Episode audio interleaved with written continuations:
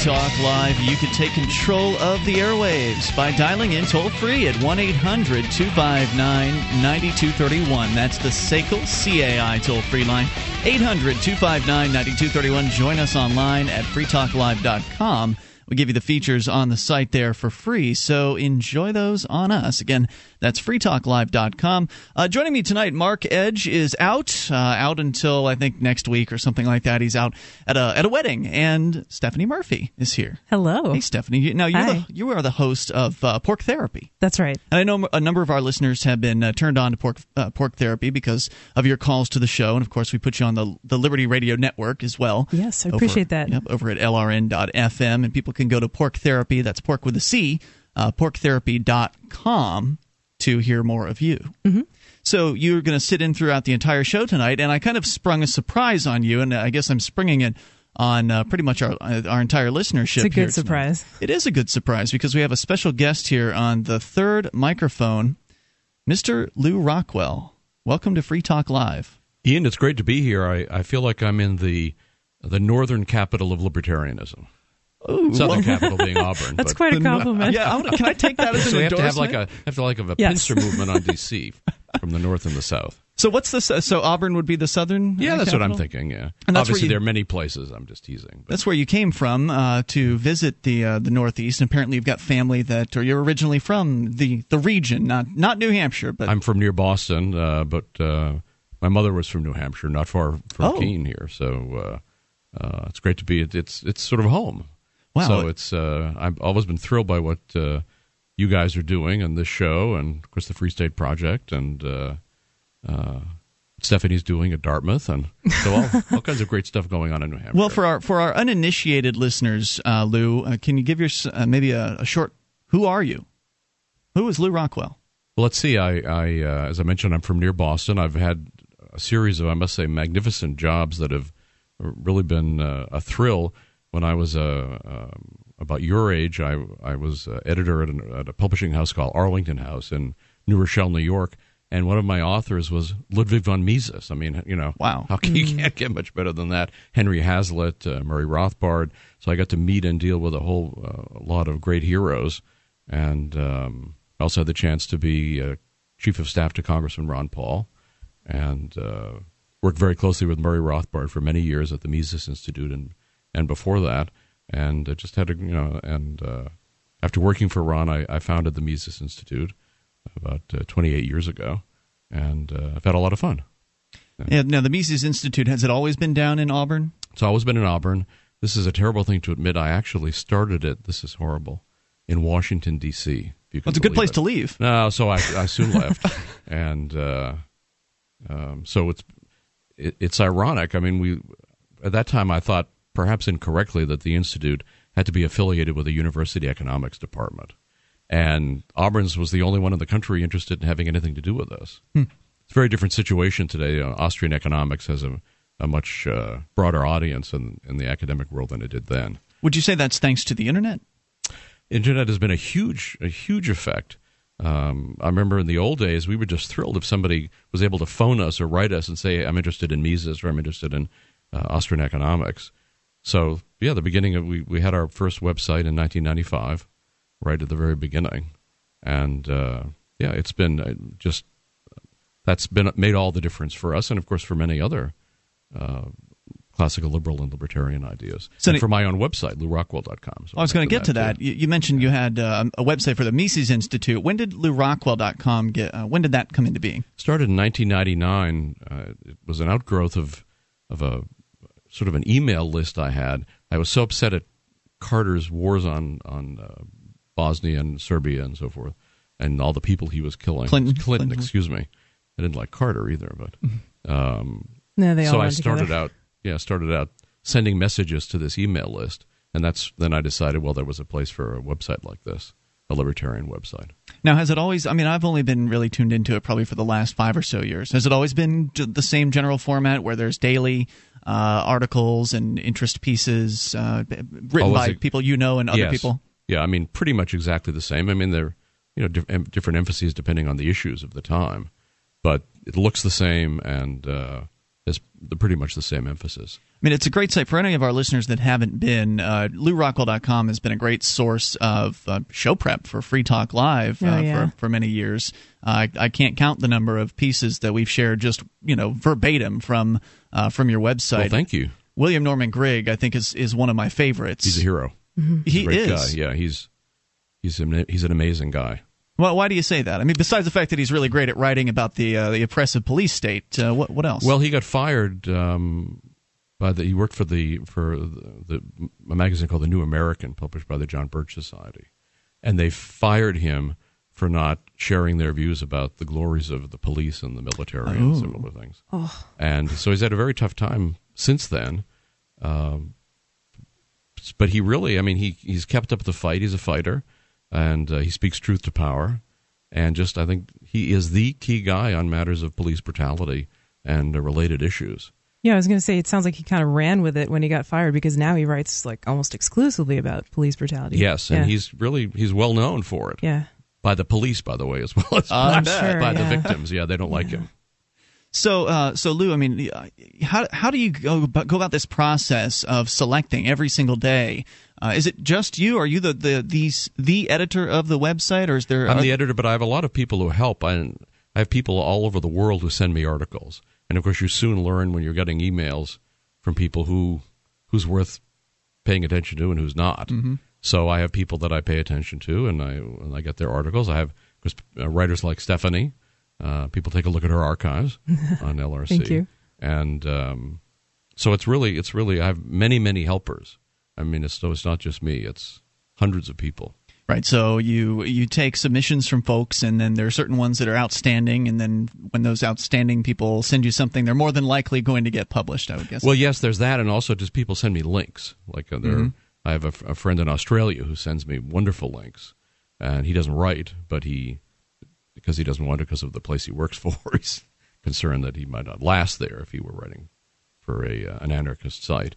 But um, so he sends me great stuff, and there are people in Europe, people in uh, Latin America, uh, people in Japan, um, really all over the world. So who both write and send suggested articles to link to.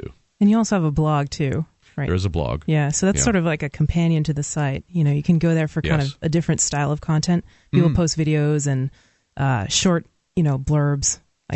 I love the blog. I think the blog is uh, is a great addition. It's relatively new, last few years, right? Yes, relatively new. And I remember I was uh, the first time I saw the blog, I was upset that I couldn't comment on it, and then I realized, thank goodness I can't comment here because I would just get embroiled in comment wars and like just commenting on things uh, back and forth. Because your site is incredibly popular. I mean, if you were to open up comments on the blog, it would just, I mean, there would be likely be hundreds of them. Well, there are there are reasons to open comments, but there are reasons not to. One one recent reason is because of the, all the copyright trolling that's going on. There's with the uh, tighter and tighter copyright laws from the the Digital Millennium Copyright Act and and what's happened subsequently. Um, so there are sites right now being sued for huge amounts of money by predatory lawyers connected to Obama, by the way, uh, because some commenter posted a piece of copyrighted material on their blog Wow. and uh, Wow. so it's and if you're a small blog and so, but how does disabling the comments uh, help with that? well the people can in other words can't post i have to i have to Oh, because the- people would be posting Yeah. in the comments yes section. i think there would be copyright stuff. hundreds and hundreds of people Yeah, it would be it would be diff- very difficult to keep an eye on. i'd eye like on. the traffic Yeah. but it's it's it's difficult to keep an eye on things So, I mean, speaking of traffic, i- is it true a true statement that LewRockwell.com is the most trafficked libertarian or liberty oriented uh, website? yes on in the the, internet. world yeah and in fact it's the best read libertarian publication in history if i can blow What- my own horn there for a moment what- sure, but certainly the best read anarch the best read anarchist publication ever to exist How did that happen? Oh, hold that thought. we'll get we'll get back to that here in moments. And now, if you've got a question for Lew Rockwell, he's with us and uh, is generously giving us to the uh, the end of the hour. So, plenty of time for your calls at one 25 You don't mind taking some calls? no glad to All right, 800 259 9231. Also, want to talk about your podcast, which is kind of, uh, I don't know where it is right now. So, I want to find out what's going on with that. Uh, and I've got some other questions too, but your questions are, is, uh, are welcome as well. At 800 259 9231. This is Free Talk Live with Lew Rockwell. Notorious space pirate Phoebus Krumm had retired to a frontier world, only to see it destroyed by raiders. Now, Krumm is given a new ship, a new crew, and a dangerous new mission. Infiltrate deep within enemy territory and destroy a deadly dreadnought that threatens the balance of galactic power. Follow the illustrated adventures of L. Neil Smith's Phoebus Krumm online now at bigheadpress.com slash PK.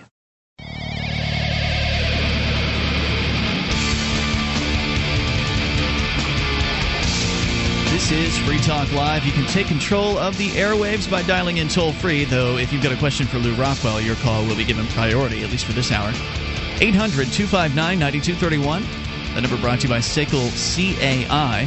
And one of the many things that uh, the, the good folks behind SACL CAI are involved in is Think Twice News. John Shaw and Osborne from Think Twice News and Think Twice Productions uh, have teamed up once again with the mighty Stefan Molyneux, another Lew Rockwell uh, article contributor, to present a uh, brave new epic video, The Sunset of the State. See it now at thinktwicenews.com. That's thinktwicenews.com.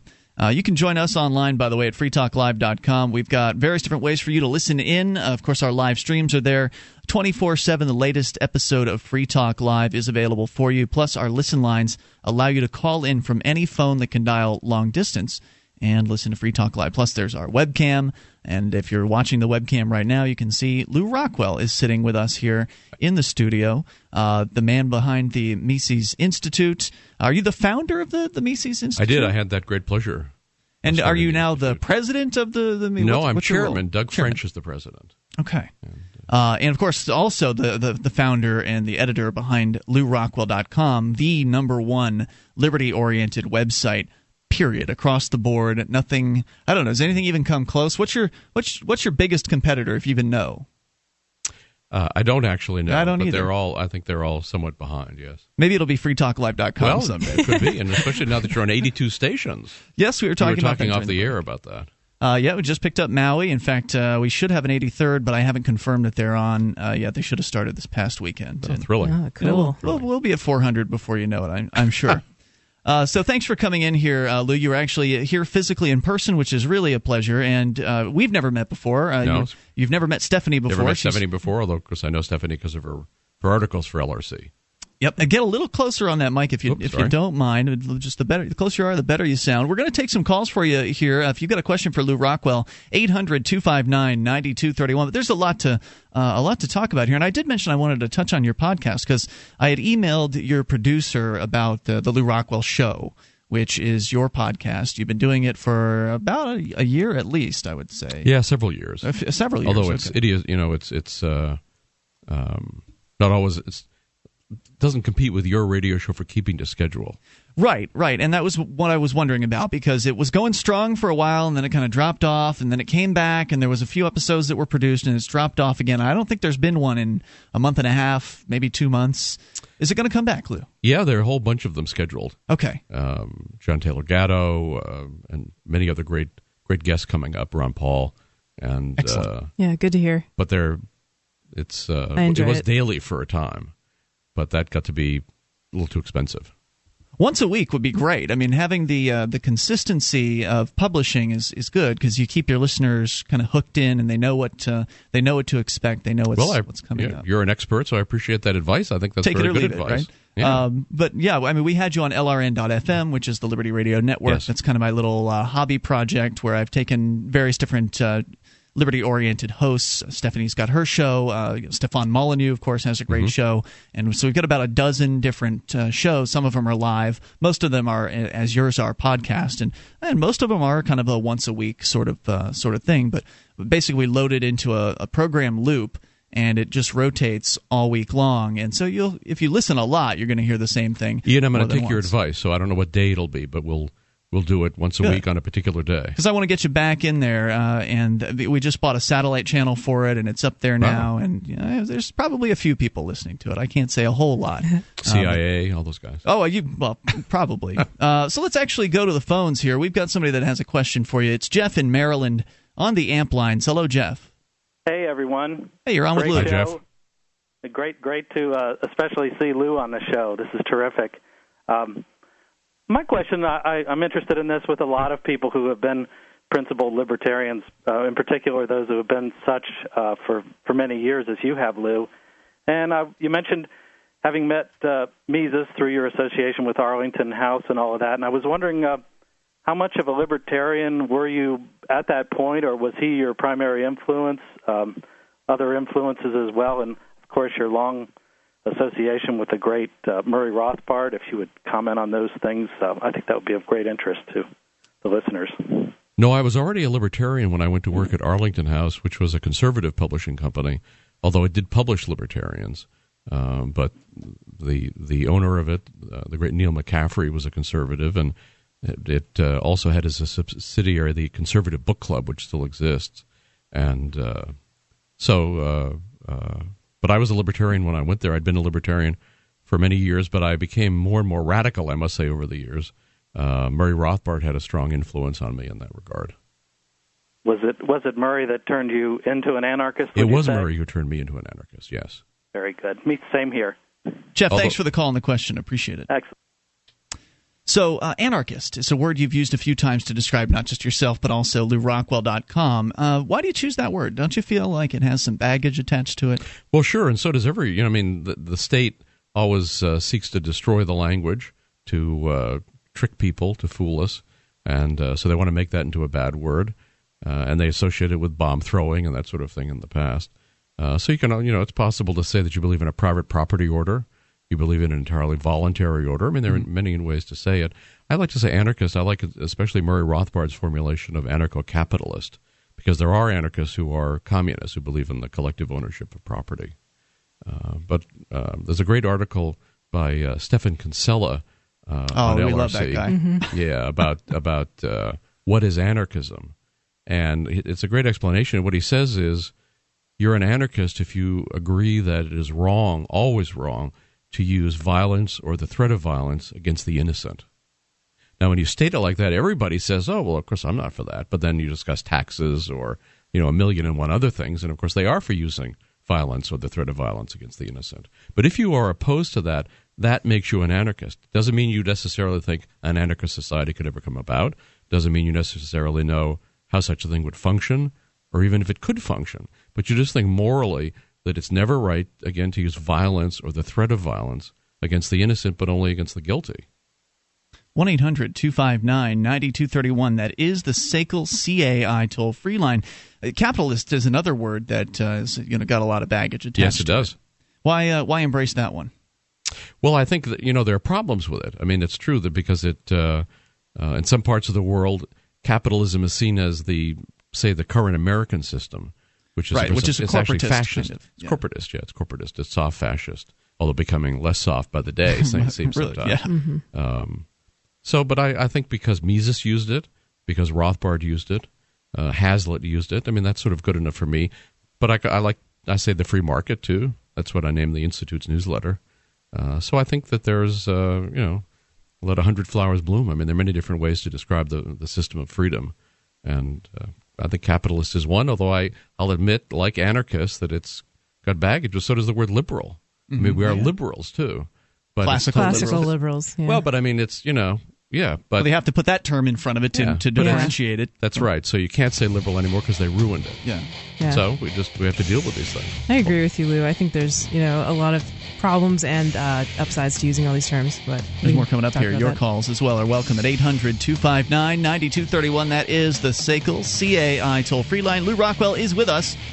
That's that Lew Rockwell, the one from LewRockwell.com. If you've got a question for him, 800 259 9231. He's here for another half an hour. We'll take your calls. This is Free Talk Live. By the way, do you have a product or service that you can sell to a national audience? Free Talk Live is a nationally syndicated talk show on more than 80 talk radio stations from Alaska to Florida. We've been named Talkers Magazine's Heavy 100 list. That's the 100 most important radio talk shows in the nation twice. And the number one political podcast on podcastawards.com four out of the last five years. You can have access to our 80 plus stations and our large and loyal podcast audience for as little as $500 a month. Contact me, Mark, at freetalklive.com. This is Free Talk Live. You can take control of the airwaves if you dial in toll free, though calls uh, will be given preference if they're for Lew Rockwell. He is here in the studio with us for the remainder of this hour. 800 259 9231. That number brought to you by SACL CAI. You can join us on our website at freetalklive.com. You want to be kept in the loop with what's happening with the show? Go to news.freetalklive.com. To get signed up, you can follow us via email, get our emailed updates. Uh, you can also uh, you can also get the Twitter feed or Facebook. Do whatever way works best for you, whichever delivery method you prefer. You can get it. It's all free over at news.freetalklive.com. Now, what if you found out that the best liberty activists from around the world were moving to the same place in order to achieve liberty in their lifetimes. Would you want to join them? Well, I did, and you can too. It's happening, and you can be a part of it. Join the Free State Project at freestateproject.org. That's freestateproject.org. The man who created LewRockwell.com, the man who edits LewRockwell.com, also the founder of the Mises Institute, is here actually in the studio. I had the uh, the pleasure of having your sister uh, Debbie email me out of the blue a week and a half ago, and hey, uh, I'm Lew Rockwell's sister, and we're coming to town, and we were interested in stopping by if you'd like to have us. And I said, sure, pick your day, and here you are. So, well, it's great to be here. Yeah, thanks for coming out. And it's a very uh, storied show, so it's uh, it's an honor to be on it. Well, thank you, and uh, it's an honor to have you here. Um, we want to get back to these phone calls because people obviously have questions for you. It's it's probably I mean, how often do you do radio appearances? Obviously, you have your own uh, show, the Lew Rockwell Show, but you don't take calls on it. So no, I I, I used to do a lot of radio before 9-11. Then somehow things dropped off after that. Um, people didn't want to hear this sort of viewpoint. Well, you've been on the. You've been on. You've certainly been on the. But I was uh, on a lot of shows before that. Now it's just occasionally.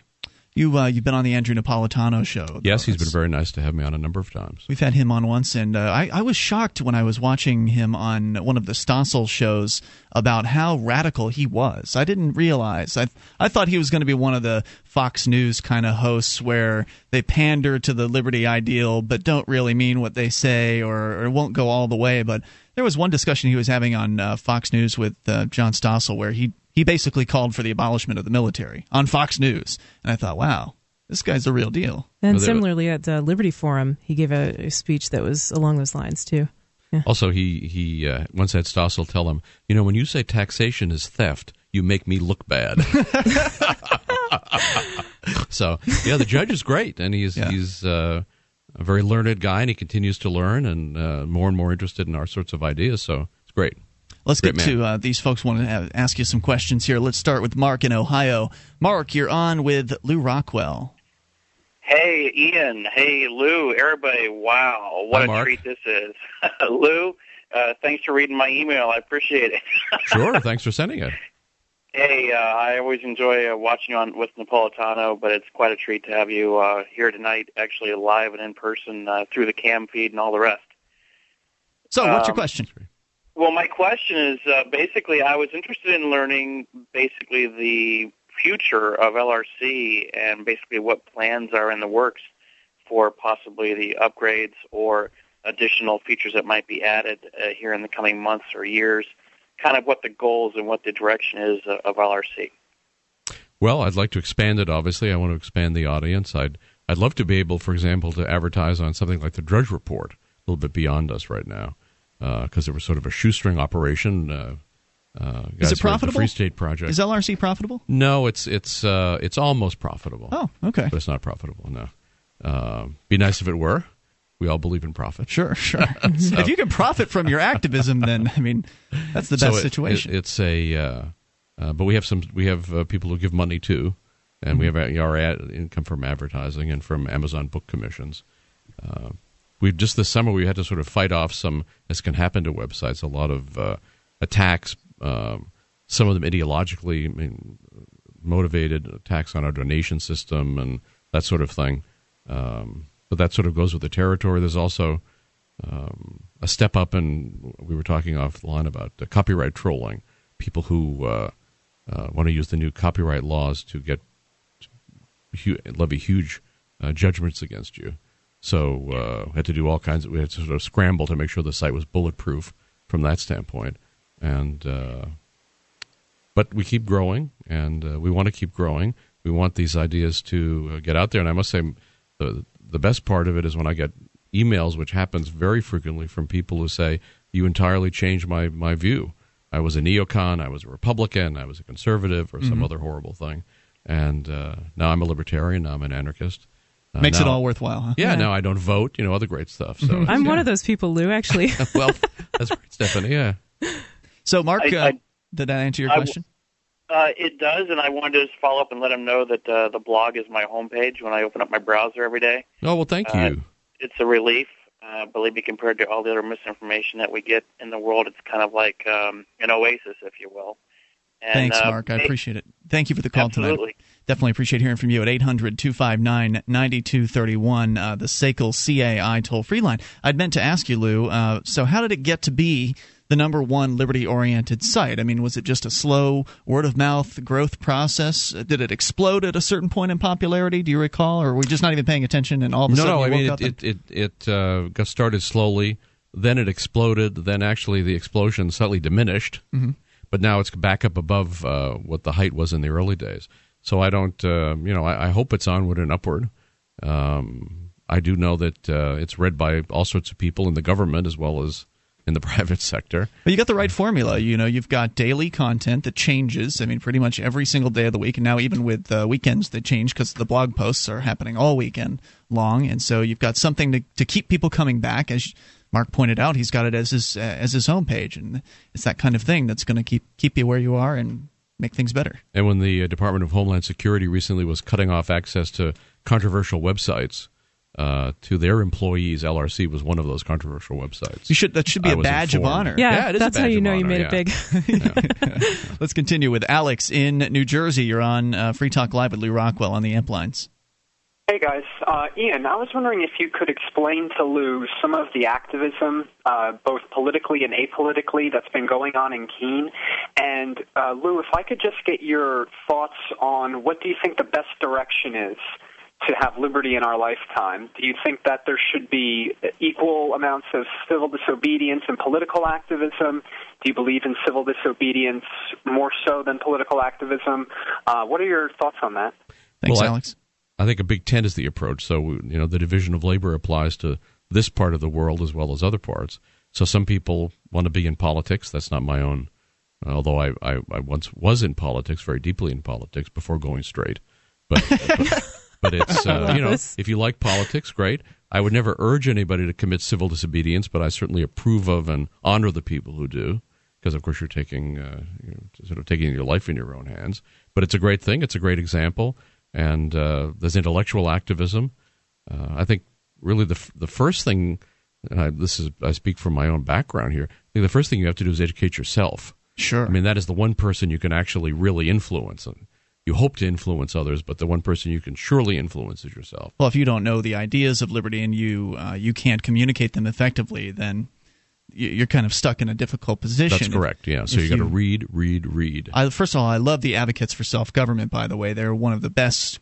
I've, I've no, there's no shortage of plugs for those folks here on this show, and I think they might even be sponsoring us soon. But uh, I mean, they've got a real great resource for people that want to get better at communicating the ideas. First, you learn ha- what the ideas are, uh, and of course, the Mises Institute has all kinds of great free stuff, online audios and uh, p- p- papers, Books, videos, Books. like anything you could think of. And It's Many then hundreds of books, thousands of hours of videos, audios, papers, articles, All uh, for free. journals, all for free. We should mention uh, the website, Mises.org, M I S E S Thank you. dot org. Of course, LewRockwell.com. That's L E W R O C K. Is there another way? Have you registered to any other? Uh, I, Lou- I Lou Rockwell's? registered LOU. Oh, good, good, good Yeah. move. Uh, Okay, just in so we don't have to spell it out then. LouRockwell.com. Uh, you can go and get some great stuff there too. Still enough time, maybe to sneak your call in here at 800-259-9231. Alex wanted me to explain the activism here, but I mean, Sam was just here from ObscuredTruth.com a moment ago, taking some photos, and uh, you were already aware that we were arrested. So clearly, you, you Oh, boy, you're yes, yeah. aware to some extent of what's going on here in Keene. Uh, so we'll come back, maybe talk a little bit about the Free State Project uh, and, and you know what your Great. level of familiarity is with Great. that. Also, maybe time for your call at 800 259 9231. If you want to talk to Lew Rockwell, this is your last chance because he's only here till the end of the hour. 800 259 9231. This is Free Talk Live.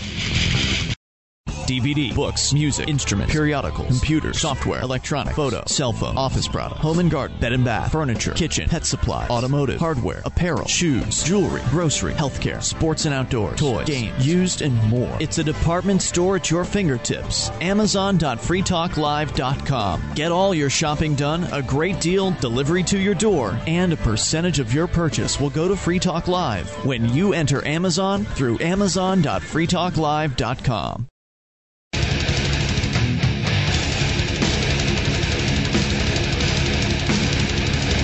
This is Free Talk Live.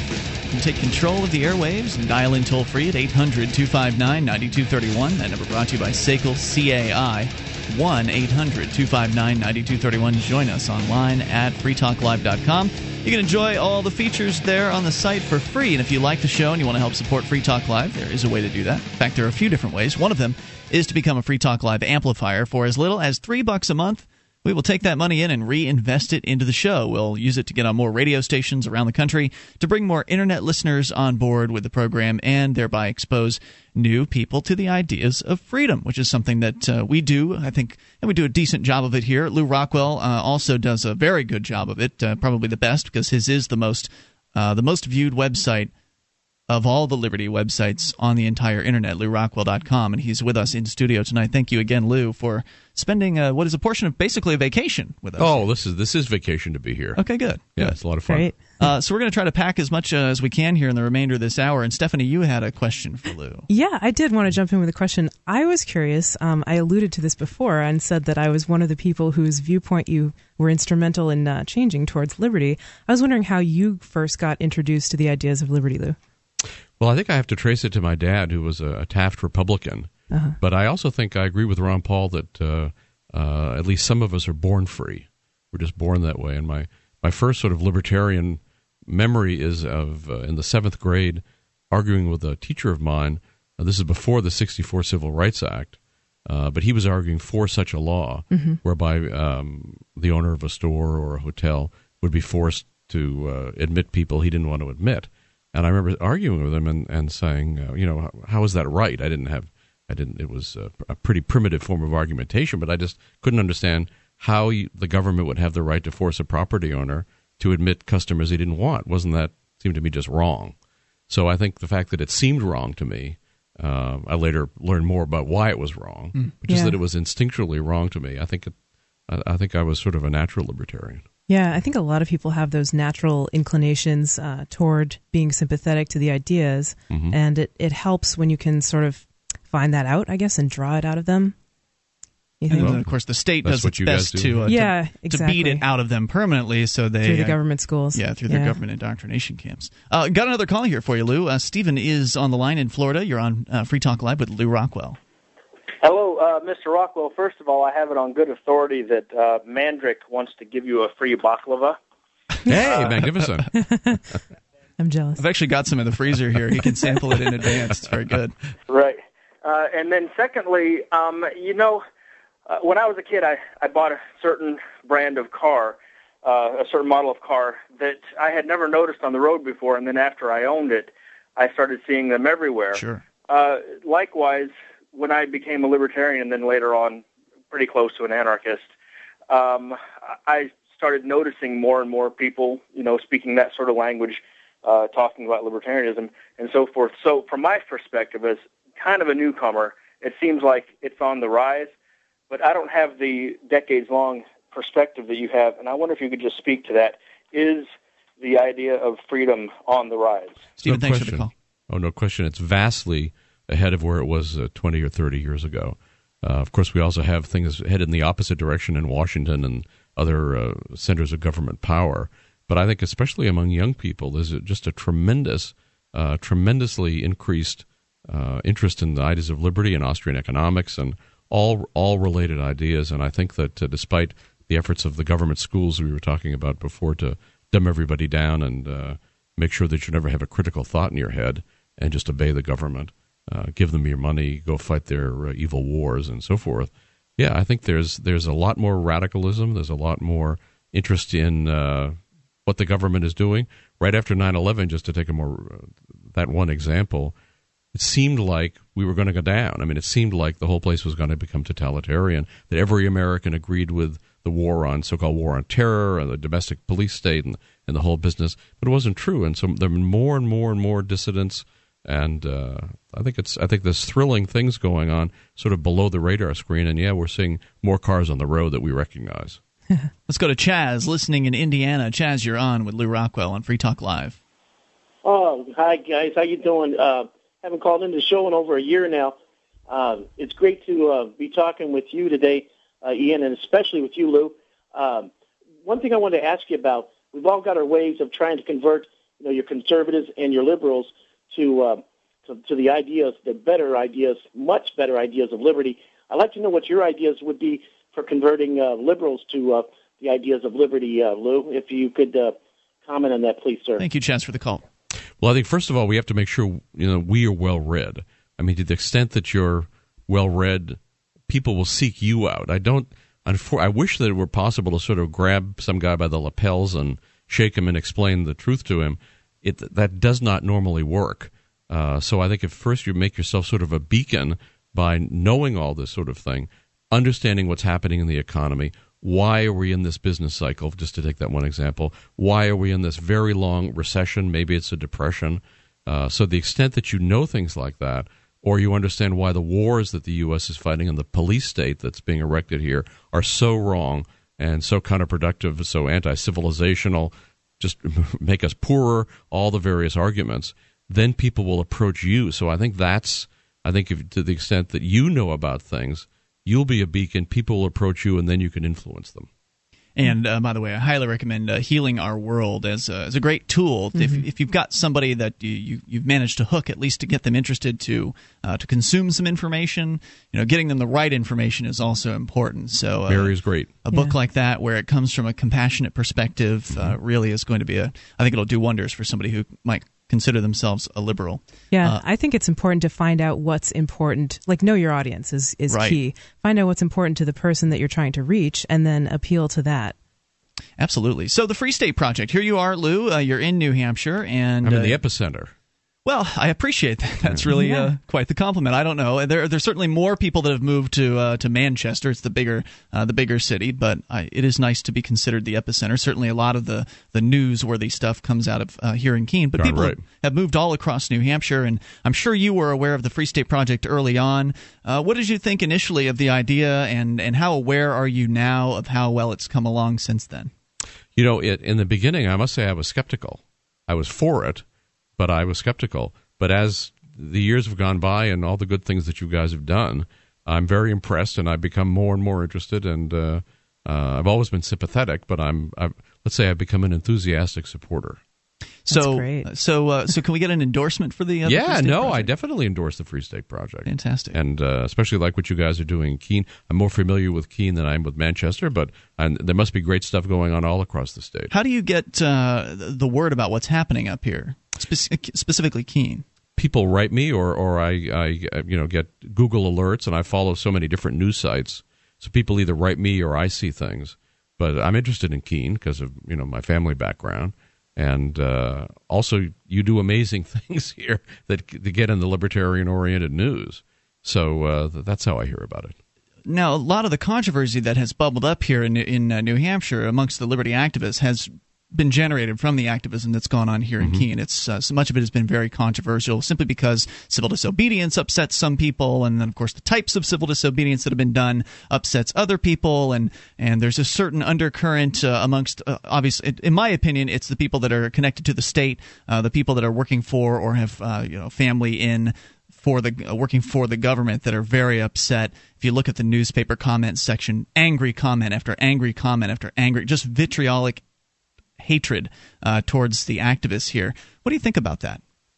Well, I'm not surprised at the hatred. In fact, I must say, even though I, I knew the history of how the Nazis came to power, it wasn't until after 9 11 that I sort of emotionally understood that when I saw the reaction of so many Americans. And you're still, you know, seeing that sort of thing here. Mm. But, uh, you know, uh, Aquinas, as Aquinas said, an unjust law is no law at all. So, you know, th- there's nothing wrong with civil disobedience and everything right again, you have to. It's a decision one has to make for oneself because it is a very serious decision.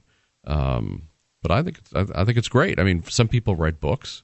Some people commit acts of civil disobedience. Some people have radio shows. Mm-hmm. I mean, there's a whole, you know, Some people do some all the people above. become great free market doctors, right? I mean, there's a whole, you know, any, any number of things that are, are going on, and it's all to the good, and it all combines to the great cause of liberty. We've had so much uh, amazing things happen because we've actually gotten people concentrated here. Uh, and, and as I was telling you during one of the breaks, there's only a few dozen people in this area, and you've already, I mean, it's on your radar. And I Oh, mean, you- absolutely. and, you- and there's only a, literally a few dozen people here that are in any way active, and most of them are single guys that really aren't as active as they might be if they were, say, uh, your age and had you know more disposable income at their Mm-hmm. uh, at their hands. So I think we're going to see incredible growth in the next 10, 20 years. That's just going to be just mind-boggling as far as the, the, the activism that'll become possible because well before i moved here there was only a handful of folks uh, down in sarasota florida and they barely did anything and up here it's literally the best activists i've ever come across so thanks Well. for, for coming up and uh, spending some time with us Oh, sure, great to be here. Thank you. maybe we'll have you back on one of these days if Thanks, you'll, uh, Ian. Thank you'll you, do it Stephanie. again Yeah, thank you, Lew. LewRockwell.com, the man behind it. Uh, get over there, bookmark it, and uh, visit it because it's updated daily. More coming up. Free Talk Live in moments. How long can you hold your breath? Not long. After air, water is the most critical factor for life. There are dozens of toxic substances in tap water, even pharmaceutical drugs that city processing can't remove. Sadly, most bottled water isn't much better. The chemicals in the bottles themselves are a serious health concern and a huge environmental problem. Filtering your own drinking water is the logical answer. You'll have a much better quality of water and save a bunch of money too. Aquasana filters are thorough and more affordable per gallon than even pitcher type filters. Aquasana is consistently voted the best choice by Consumers Digest. The filters are easy to use and install. Call 866 no bottle to order or link online through freetalklive.com. If you'd like a 20% discount, and who wouldn't, when ordering online, use the discount code FTL. Again, that's FTL. Or call toll free 866 no bottle and tell them we sent you to get a great discount on all Aquasana products. Drink smart 1 866 no bottle.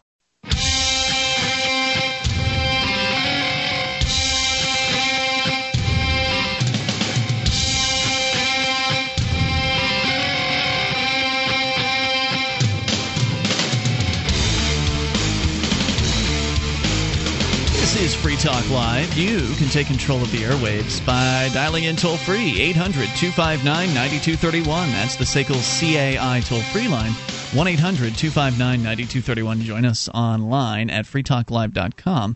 And we give you the features on the site for free, so enjoy those. And the, the uh, main feature of the site is actually uh, something that allows you to influence the things that we might talk about here on the air. You can go to freetalklive.com, uh, sign up for a free account, and then at that point, you'll have the ability to submit show prep to uh, the site. Actually, uh, whatever you find online that you think is pretty interesting, maybe it's a YouTube video or a blog post or a news article, you submit it, then other listeners get to vote on whether they like or dislike, and then the most liked will make it to the front page of the website, uh, meaning we're more likely to see it and talk about it on the air. But even if we don't see it and talk about it, other people will because they're coming to the site and looking at things and exploring, and so you can do that too. So head over to freetalklive.com and get interactive. Uh, if you if you missed it, uh, Lew Rockwell just left the studio moments ago. Uh, was a great opportunity to talk to one of the most influential people in the liberty movement. Yeah, he's a rock star. Yeah, really. I mean, Totally. just I was blown away by uh, by uh, number one having him. Uh, his sister approached me and said, "We're going to be in town. Do you want to do you want to talk to Lew?" Well, of course. Uh, that was that was number one that I was blown away, and then number two, I was blown away by him calling Keene the epicenter of the the liberty movement. Was that what in he the said? north. I don't know. See, He had to get the plug in from Yeah. Mises Institute too, Right. but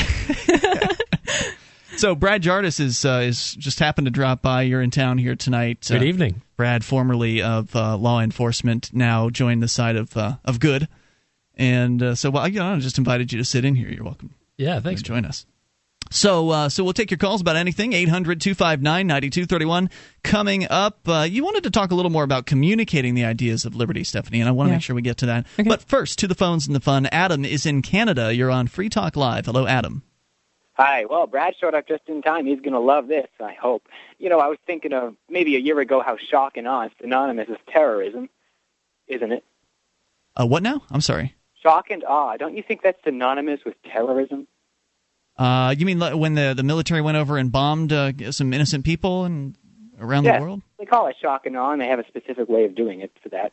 Okay. Um, It sounds led pretty. It sounds about- pretty terrorizing. I mean, I, I wouldn't want to be bombed myself. So Yeah. yeah. That's the only strategic purpose it serves, just to, to strike terror into people. Um, I wanted to talk about, I don't know how Brad's going to feel about this, but uh, I was thinking, you know, George Bush defines terrorists as people who hate your freedoms. And Webster's dictionary defines terrorists as people who use fear and intimidation to achieve further political goals. Doesn't that sound in both cases like the police force? I'm just going to let you guys mull that over. Have a good evening. Oh, thank you. Yeah. Brad? Well, Adam, for 11 years, I used fear and intimidation and violence in order to put peaceful people in handcuffs, uh, people who had never hurt anyone else. And like you said, I mean, if you type uh, define terrorism into Google, the definition that comes up is precisely how police forces operate. It's actually precisely how the government operates in general, and of course, the police are the uh, the, the real intimidation enforcement arm of the state. I The mean, tip of the sword. Yeah. So in general, I would say governments are terroristic in the way they behave because you don't have to actually have the police come out and and use violence on people to intimidate people. They know the police are there, and so it's usually just the threat of what might happen that uh, that keeps people in line and, and keeps them obedient. Absolutely. They definitely use fear as a control tactic, for sure. People comply with the police for the same reasons that they comply with someone who walks up to them on the street and says, I have a gun, give me your money. Because, you know, whether or not the gun is brandished and you're shot, if you don't do what the person says, it's going to happen. Yep, and everybody knows it. You know, whether they want to admit it or not, the reason why the people that don't like taxes but pay them anyway is frequently not because of some sense of duty. There are people that feel that way about taxes, but because Few and they're far afraid. because they're afraid. And They know what the, what will happen. They know that there's a chance that they they could end up in a cage or they could end up dead if they don't go along with it. I love it when people use the cliche, freedom isn't free, when in reality, freedom is free. What isn't free is tyranny because you have to pay for the police to enforce tyranny on you. So freedom, in, in fact, is free. yeah, there's so many ludicrous uh, cliches out there, and it's you know, that could might be a good segue into what you wanted to talk about, Stephanie. The idea of communicating Yeah. uh, liberty to people effectively. Yeah, actually, Brad, I really liked how you debunked that uh, little cliche phrase. Um, basically, what I wanted to talk about is uh, kind of a brainstorming session. You know, get you guys' favorite tactics and ideas for communicating liberty to people because this is something I've been thinking about a lot lately. Um, and you know, sort of, what are your favorite ways to approach people, feel them out, uh, introduce them to the ideas of liberty if they've never heard of them before? What do you guys think? It's a good question, and it's hard for somebody like me to answer because. But you're you. I was really interested in getting your views because you know you have a radio show. well, that's right. really I mean, but that's not popular. something that everybody uh, can go and do. I mean, anybody can have a radio show, and it's not, that's not what I mean to say. I mean, you don't have to be particularly talented uh, to do radio. That's why I'm doing this. Um, but Uh, downplaying yourself, Ian. yeah, I, I'm I don't telling mean, you, I, you I don't mean to blow smoke, but Ian Freeman is the reason why I am no longer a police officer. I mean, I have never met anyone who's more effective at conveying the message of peace and liberty than you are, Ian. Well, I, I just I'm practiced at it, you know, and and you know if if you've got a radio show that is worth listening to and you have those ideas that you're expressing on a regular basis, uh, I would credit the ideas. I mean, because if you can exp- if you can express the ideas well, uh, if you can communicate them effectively, then it's the ideas that get into people's head. And as you were talking about earlier, uh, Stephanie, you have to know your audience. I think that's the, the most critical thing. But on Free Talk Live, I don't know the audience. Uh, Sure. The audience can be anybody. We've got this show on progressive talk stations. There are probably about five or six progressive talk affiliates that we have. The rest of them are the more standard conservative uh, conservative talk stations. And so I know that the audience might identify as conservative. The callers might identify as conservative, but I know that uh, the talk radio uh, Talkers Magazine does a survey once a year that just uh, that kind of digs into the demographics of who listens to talk radio, and they actually find that over 60% of the talk radio listening audience neither describes as uh, Democrat or Republican. So Mm, and you've said before that you think those are the best prospects, right? The Oh, apoliticals. absolutely. Yep. Absolutely. And that's That one of the things I learned when I was doing Libertarian Party outreach, Mhm. when I was literally, you know, at uh, events like uh, the, the county fair where you're going to run across everybody. And I was, so I was talking with a wide cross section of, uh, of the population, and certainly the people that aren't as uh, embroiled in a particular belief system are going to be more likely to, to listen. Uh, and so, you, if you've got a limited amount of time, and everybody does, then you want to spend it on the right prospects. And Yeah. sometimes, sometimes your friends or family members aren't the right prospects.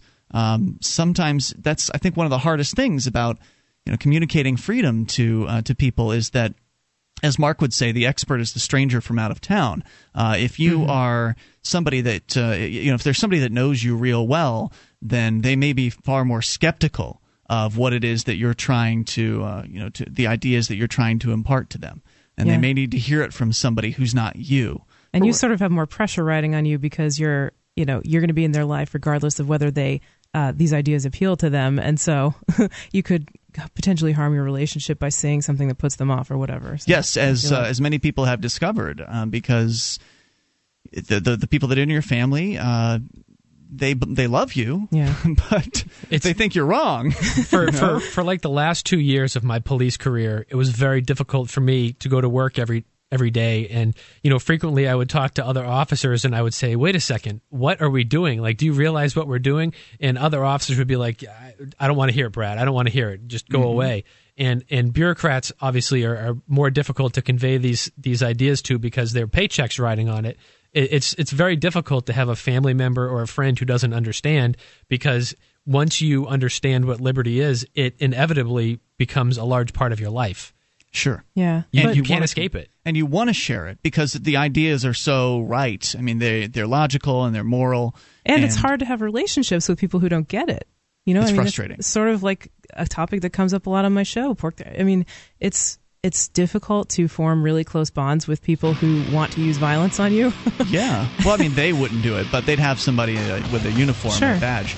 Uh, we'll come back. We can continue the discussion here, and would love to have you add in your thoughts. At, I mean, so what is, what's the question, Stephanie? Basically, is it uh, I just want to get suggestions and techniques and tips and brainstorm. suggestions, techniques for communicating the ideas of liberty Yep. to people that you know? what or works don't for you? Yep. Uh, 800 259 9231, the SACL CAI toll free line. 800 259 9231. This is Free Talk Live.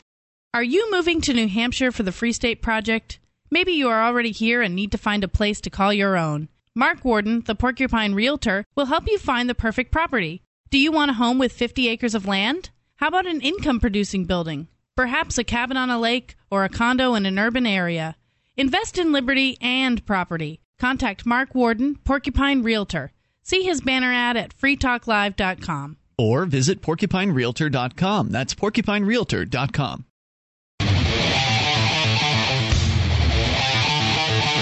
This is Free Talk Live. You are invited to take control of the airwaves. Bring up whatever's on your mind at 800 259 9231. That's the SACL CAI toll free line. 1 800 259 9231. You can join us on our website at freetalklive.com. Got the Shrine of Female listeners there with the dozens of ladies uh, from around the world that have taken the time to send in their photo or video validated to show they are indeed listeners of this program. See what I mean? By going to shrine.freetalklive.com. Again, shrine.freetalklive.com. Now, have you ever considered taking your case to court without using an attorney? Jurisdictionary.com is a course for people without a lawyer who must know what it takes to win, and for people with lawyers that want to minimize legal fees and maximize winning by knowing what should be done. It works for plaintiffs and defendants. Uh, and it costs less than an hour, or costs less than an hour would with any good lawyer, and is so easy an average eighth grader can go through the four CD course in a single weekend. Get it at jurisdictionary.com. That's jurisdictionary.com. Uh, joining you tonight on the show, it is Ian. And Brad. And Stephanie. And uh, again, your number here, 800 259 9231. Stephanie had thrown out the question earlier, and you're certainly welcome to, uh, to add into the discussion or bring up anything. But we're talking about uh, communicating the ideas of freedom. And you were specifically looking for techniques and ideas and it, maybe experiences Yeah. uh, that people have had in Positive and negative. in the quest to spread the uh, the ideas of freedom. Because as we were discussing, once you become infected by these ideas, uh, it becomes really important to you that other people. Uh, Get it too, especially people that you care about. And that's where things get really difficult because when you're talking, in many cases, to people that you care about, uh, for whatever reason, they're the, in some cases, the most difficult to, to bring on board because they're familiar with you and they know that you've been wrong in the past. Uh, because or they view you as as a kid. You know, in the case of your Sure. parents or older relatives or something, they they tend to discount Ageist. you. Yes, ageist. so yeah, there's that's there's that factor as well, and just I don't know, I, I don't know if there are ways to get beyond some of that, beyond uh, somehow bringing them to another source, uh, bringing them to maybe uh, Free Talk Live or Porc Therapy mm-hmm. or uh, you know or an article by Brad over at FreeKeene.com, something that. Uh, some sort of an external uh, expert that you can bring in and introduce this person to, but yeah. that would require them to be open-minded enough to accept that in the first place. Sure. So, what about just like consistency? You know, because Ian, I noticed um, something about your style is that you're extremely consistent. No matter who you're talking to, you'll say almost the same thing about liberty. And uh, I wonder, I wonder how that works with uh, people like family members and friends and stuff like that. Well, we'll leave that to you guys uh, to discuss because I can say I, you know, I haven't had much luck with my my mom, but I think I, uh, I tend to adjust my own uh, uh, delivery of the message, if you will, um, to who's listening. and maybe I do that too much. Maybe I'm not consistent enough. I don't know. I think that's important. I think that if you know who your audience is, then it's important to deliver it yeah, in a certain It's kind way. of a balance. Mean, if you're talking to uh, somebody about the war on drugs, for instance, and you're talking to a conservative, then it makes more sense to talk about it from a fiscal perspective of, well, you know, if you end the war on drugs, you'll save all this money because a conservative is gonna gonna like that. Or you could talk about reducing crime uh, to a conservative, whereas if you're talking about a liberal, you might want to approach it from uh, the it's your body, you should be able to do what you want with it sort of perspective. I mean, Brad, would you agree with that? Conservatives are very funny because they, you know, conservatives are all about small government. So they claim. Except when it comes to what happens in your bedroom, and except when it comes to the drug war, and you know, so there's just so many examples of hypocrisy within the conservative uh, message.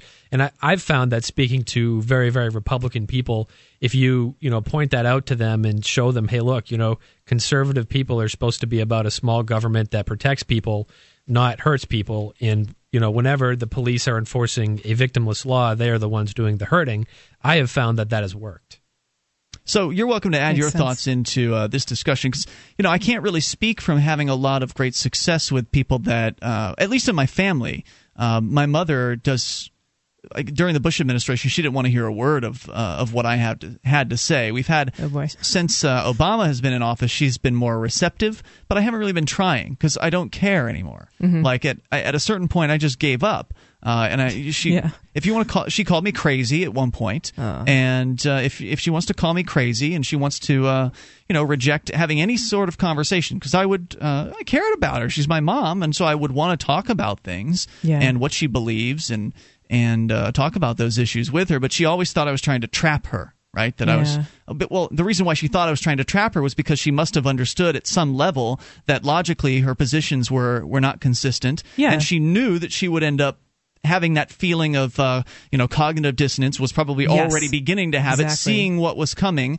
uh, and, that's knowing- why she called you crazy because she felt angry that she was experiencing cognitive dissonance probably and and that often manis- manifests itself as anger and, and it sure did. and it just for me it was just like okay well that's it then. Yeah, i've got other people that i can spend my time on. I'd rather go and spend it on complete strangers who are at least going to be somewhat open to these ideas than somebody who is is you know locking down their mind. Well, people f- frequently feel like they're being trapped when they're presented with these ideas because one of the most effective ways that we have to communicate these ideas are by using train of logic. Like I can sit down with anyone right now and explain to them why if you buy a house in a historic district that has a rule that says your house has to be gray, I can explain to that person and walk them through it to the point where they understand that if they don't paint their house gray, they're going to be shot and to to someone you know right off the street who doesn't understand this if you you know if you try to make that claim they're going to think you're first you're crazy.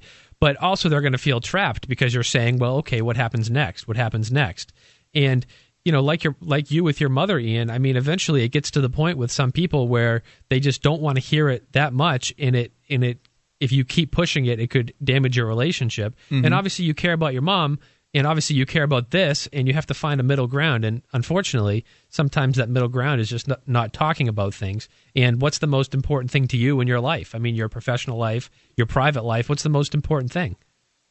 Uh, freedom. Freedom. And, and that's what that's what your life's all about man. And you can't talk to the person you know who gave birth to you about it because Yeah. it's frustrating. And it, and it becomes Yeah. very frustrating. And so that's why you just have to that's why i had to just disconnect from it and basically resolve to talk about the weather and uh, you know things that are happening at work which is fine you know i don't i don't have a problem doing that it's just when you when you care about somebody and they're not listening that's a tough thing to deal with and i know that you've had to deal with that too brad i mean Yeah. uh, who hasn't had to deal with that Yeah.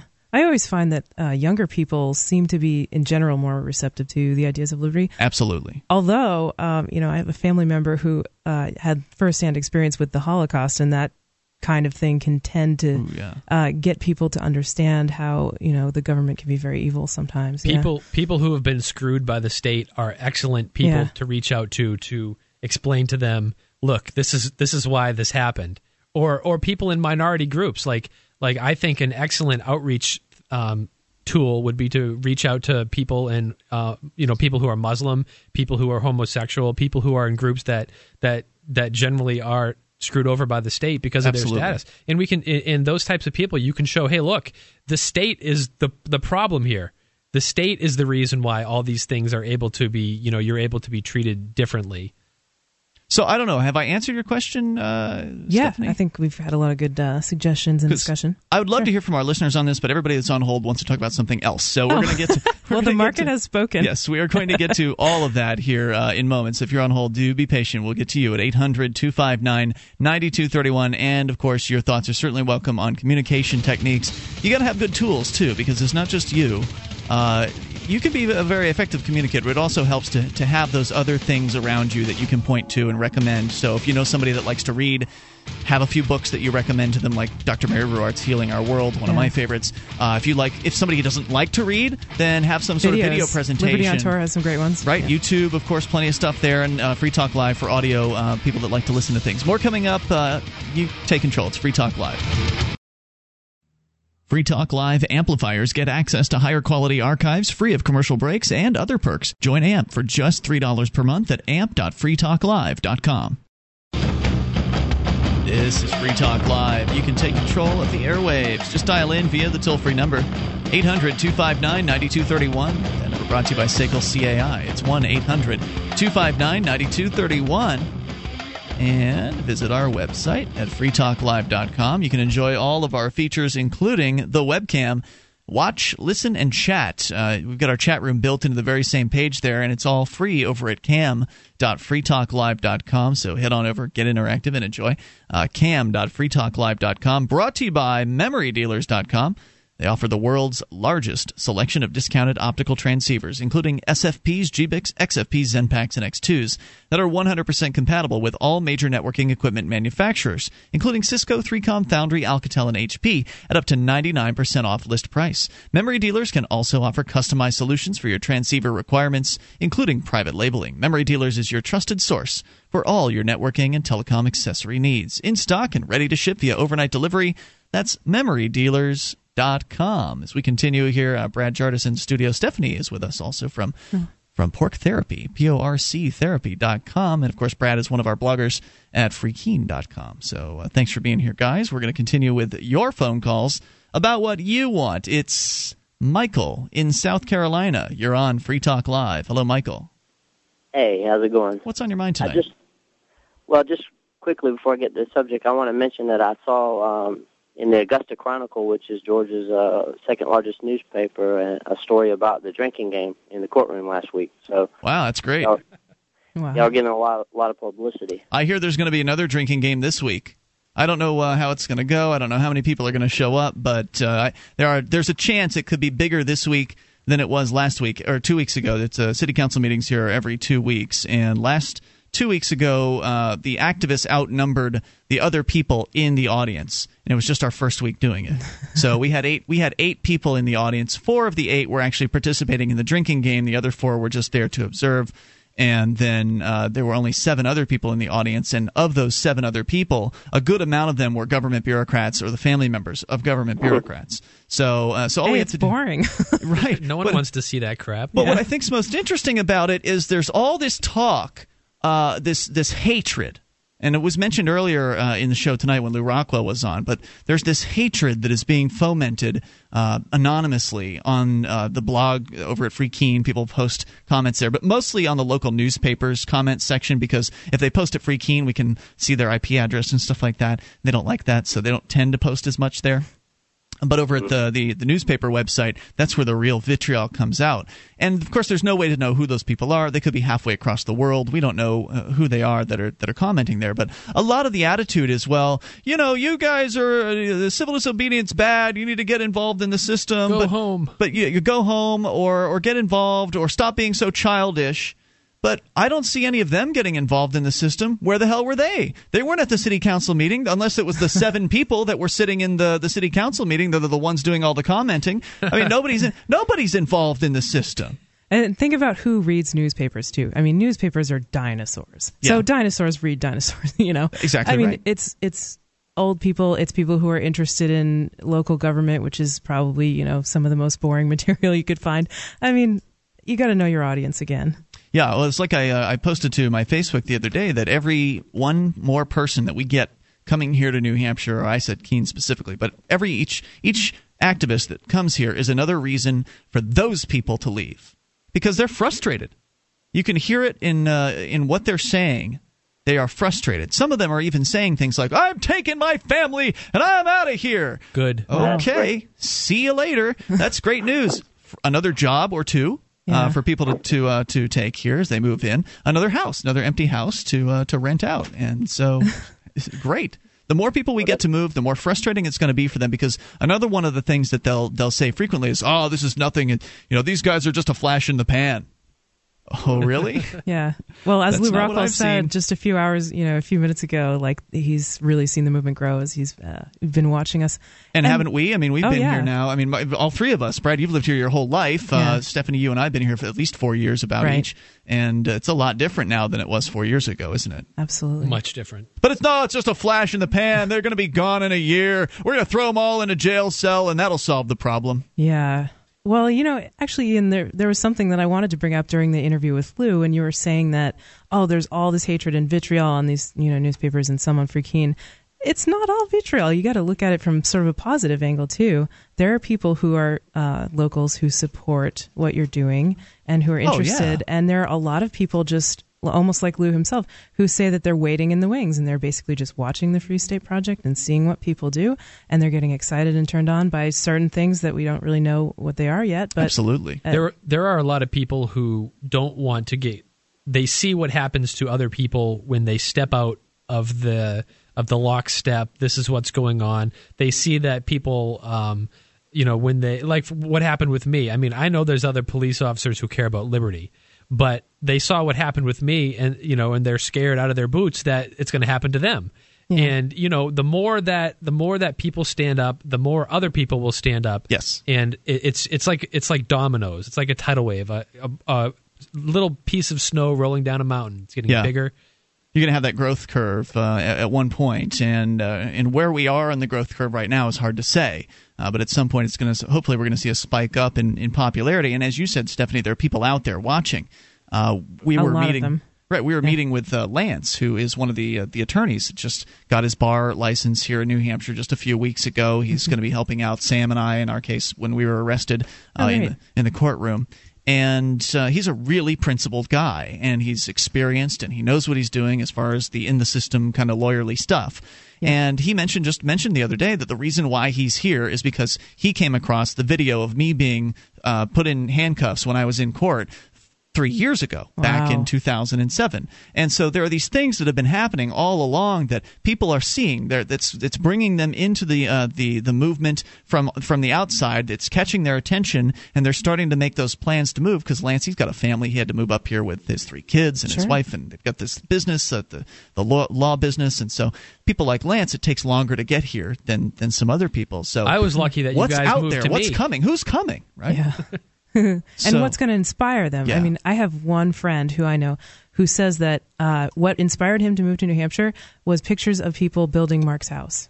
And he just Wow. he saw the community and he's he he said I want to be a part of that and so he came and so you never really know what's going to appeal to specific people but there's something out there for everyone that that gets them interested and I think we just have to keep publicizing what we're doing. So, Michael, you've been just kind of absorbing all that. Uh, your thoughts? Oh, I forgot. well, sorry mike that, I, I'll just mention that I really wanted to talk about something else, but it was uh, nice to see that in the local paper. So, what else, sir? Go ahead. Uh, Well, I wanted to bring up, um, I guess you what you could call anarcho nationalism or kind of anarchist nationalism. Never And, heard of um, it. Seems like a Sounds like an oxymoron. Yeah. Well, but it's not. And I just want to mention that there's a lot of people against the state, and we're not all a monolithic group. And some are like y'all are, and some seem, uh, I guess you would classify yourself, I guess, as less traditionalist, you know?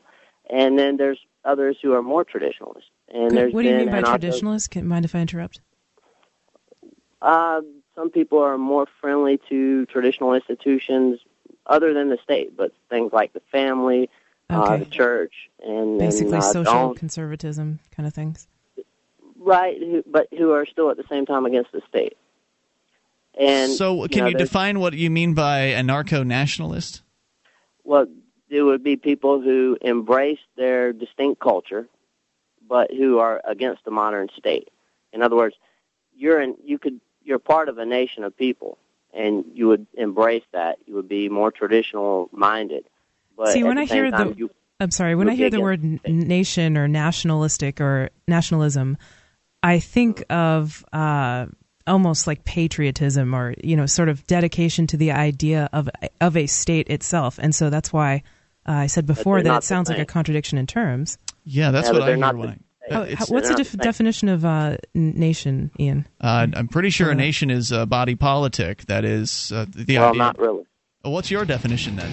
Well, a nation is a distinct culture of people, of people with a similar culture and uh, background. Well, so you're saying that people who believe in a fa- in family, I mean, who doesn't like family? I, mean, I guess what I'm confused about, I, I'm a little confused, and I'm going to hang on to you here. We can get into this a little bit further. All right. Uh, so mo- more with Michael in a moment. Anarcho nationalism, a new term for me. 800 259 9231, the SACL CAI toll free line. This is Free Talk Live. This program is brought to you by FreeKeen.com. FreeKeen.com features audio, video, and blogs chronicling the transition to a voluntary society. FreeKeen.com also has comments and discussion forums so you can be heard. FreeKeen.com.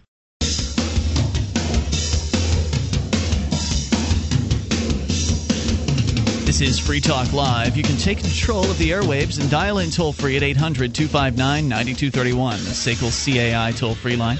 1 800 259 9231. Join us online at freetalklive.com. Enjoy the features there for free. Uh, and if you like the show and you want to help support Free Talk Live, you can shop with us at amazon.freetalklive.com. Just enter Amazon through that link and Free Talk Live will get a percentage. Uh, we'll get a, a portion of the profits from Amazon. So it's the same great Amazon prices, same service. Uh, Amazon's awesome. You know them. They the world's largest internet retailer, dozens of categories, brand new items, even used items. And if you're buying brand new, in a lot of cases, you're going to get free Super Saver shipping. So head on over, get your shopping done at Amazon.freetalklive.com. As we continue with uh, Michael in South Carolina. And Michael, you've uh, you've come up with a term that is is a new one to me, and I, I don't think anyone in the studio has Nope. heard this one before. Uh, anarcho nationalism, and you're describing the term. uh, Are you still there, Michael? Yes, I am. Okay, and you're describing the term nationalism as people who have a distinct, or, or a, a nation as a group of people who have a distinct culture. Right. Okay, and, indeed, here on the definition of nation, definition number four is an aggregation of, pers- of persons of the same ethnic family, often speaking the same language or cognate languages. That's probably the closest definition that uh, that I can find here, because the number one definition is a large body of people that is associated with a particular territory that is sufficiently conscious of its unity to seek or to possess a government peculiar, uh, peculiarly of its own. Or number two, the territory or, or country itself. So It definitely has that political connotation. yeah, uh, well, when I think about family, I don't think about nation, but you do apparently. I, I do, and and this newer definition that you're talking about, which is uh, connected to state, is newer. Uh, before 1900, uh, in particular, nation was basically always understood as as a distinct people, whereas you know as the modern state grew, it kind of took over that So- meaning. But so what do you- traditionally, it means people. What are the what are the uh, the beliefs that describe your nation or your group of uh, of people? Mine in particular. Yeah. Well, I'm here in the South, and um, my family has been here in South Carolina for about 400 years. And here locally, all the more or less all the people around here have been here about the same amount of time. And uh, we're pretty unique from other people who move in or from people elsewhere in the United States and all. Uh, we're a distinct culture, and, and we don't have to all be united under one single government to be a nation. I mean, we are a nation just because of who we are. And uh, we're very traditional minded. At, at the same time, we don't really like the government messing with us. Uh, we would just assume, or at least I would, and people I know, we would just assume the government go away and leave us alone. Okay. Well, I don't know. Uh, So basically, it was your point to call up and uh, and put the, put forth that concept or the, the concept of anarcho nationalism? It, it is in a way because I hear what I hear from uh, from y'all, and, and I really applaud what y'all are doing up there. But it's more of a, a less traditional uh, minded um, version of uh, fighting the state or being opposed to the state. And I just want to say that, that there are a in, lot Michael? of people around the world, not just here, but also in Europe. I used to live in Europe for a while. And there are people there who come from a tradition who are also against the state, but they're very traditional minded people. Michael, let me uh, let me just address that. Um, I think probably you know the stuff with 420 celebrations and city council drinking game and and that kind of thing uh, may make headlines and get a lot of uh, attention, I guess, in the in the popular press. But there are a lot of people up here who moved here for the Free State Project who do have, I, I guess they would probably consider themselves more on the social conservative side. Like, you know, they value family or may, may be religious and, you know, probably don't use drugs or uh, kind of those memes that go together, I guess, that you associated with uh, conservatism. So, I mean, Right. there are those kind of people here too. And I feel like they're part of our community just as much as anyone else because they get the ideas of freedom. I just don't hear much from those people. Most of what I hear is Well, that's is because they're there's more- quiet. I mean, they're Yeah. doing they're that's doing fair. their thing. I think that's a fair. and they're they're whatever it is that they're doing i'm sure they're doing it it's just they're not making headlines i mean when you do politics you don't really tend to make headlines because it's uh, it's you're plugged in you're inside the system you're just another cog Yeah. and if you're not doing something outstanding Well, uh, but then not you're all not of them hear do. from them Not all of them do politics either, though. Like I was thinking in particular. Like homeschooling for instance or Oh yeah, homeschooling, and um, there's there's one guy who recently purchased a, a church who's a free stater, Mhm. and he's been you know open, opening that up to the community, and so you know that's sort of a family or religious oriented thing. He actually did get some news coverage from He what I saw over at freegrafton.com. That's they, right. uh, they actually uh, posted a Concord uh, Monitor article about that. Right. Uh, but again, it's not the kind of thing that's really going to bust out anywhere outside of, uh, of Concord as far as its uh, well, the then, level do of you coverage. see yourself as part of Ian? Do you see yourself as part of a nation of people? No, I think I I, re- I recoil at the idea of uh, the term nation. It, I think it has way too many uh, connotations of the state uh, Yeah. attached to it. What I see myself as part of is a family of people. I think family is a much more positive uh, term that is far more accurate to describe uh, what we have here. And I think that uh, some but it's some the same thing. I'm- well, you I can mean, you can word- define it however you want, and I'll define the it however I nation want. comes from natal. I mean, it, it means basically to be born. It, it, it it's very closely associated with yeah, and I wouldn't call myself an anarchist either because uh, you know whatever the origins of the term are to me don't matter. What matters is how it's perceived, and to me, I perceive, and the people that I know uh, would likely perceive the term nation as uh, well, you know, very flag waving and uh, and you know Yeah. kind of mindless allegiance to a governmental concept. That's what I hear when I hear the term nation. But when it's family, it, I think that makes a pretty clear Or uh, community. connection or community. I like that but word. but in, yeah, I, I If consider these people. Said a family of people. Would you say that you're a part of a family of people? Wait, wasn't? I'm sorry. Can you repeat the question? Ian, I was just asking if someone, well, maybe if we use your words, if we, if I ask you, are you a part of a family of people? Would you identify your family of people then? Yeah, I would say that this is a very large family of people that are, are for the most part, total strangers, uh, but they are brought together by a common bond and a love for the ideas of freedom. And in that uh, that family, just like any other family, because really all a family is is a group of strangers that have been thrown together by the chance of uh, of, of blood bonds. And I wouldn't say that. I mean, because with family comes uh, various traditions that are passed on from one generation. There are to traditions another. here, and uh, we've created our own traditions, and those traditions will be passed on. We have the uh, we have- Festivus for the rest of us. We've got uh, d- different things that we do traditionally here and social events and things like that. Um, so I think the, the, the definition absolutely fits.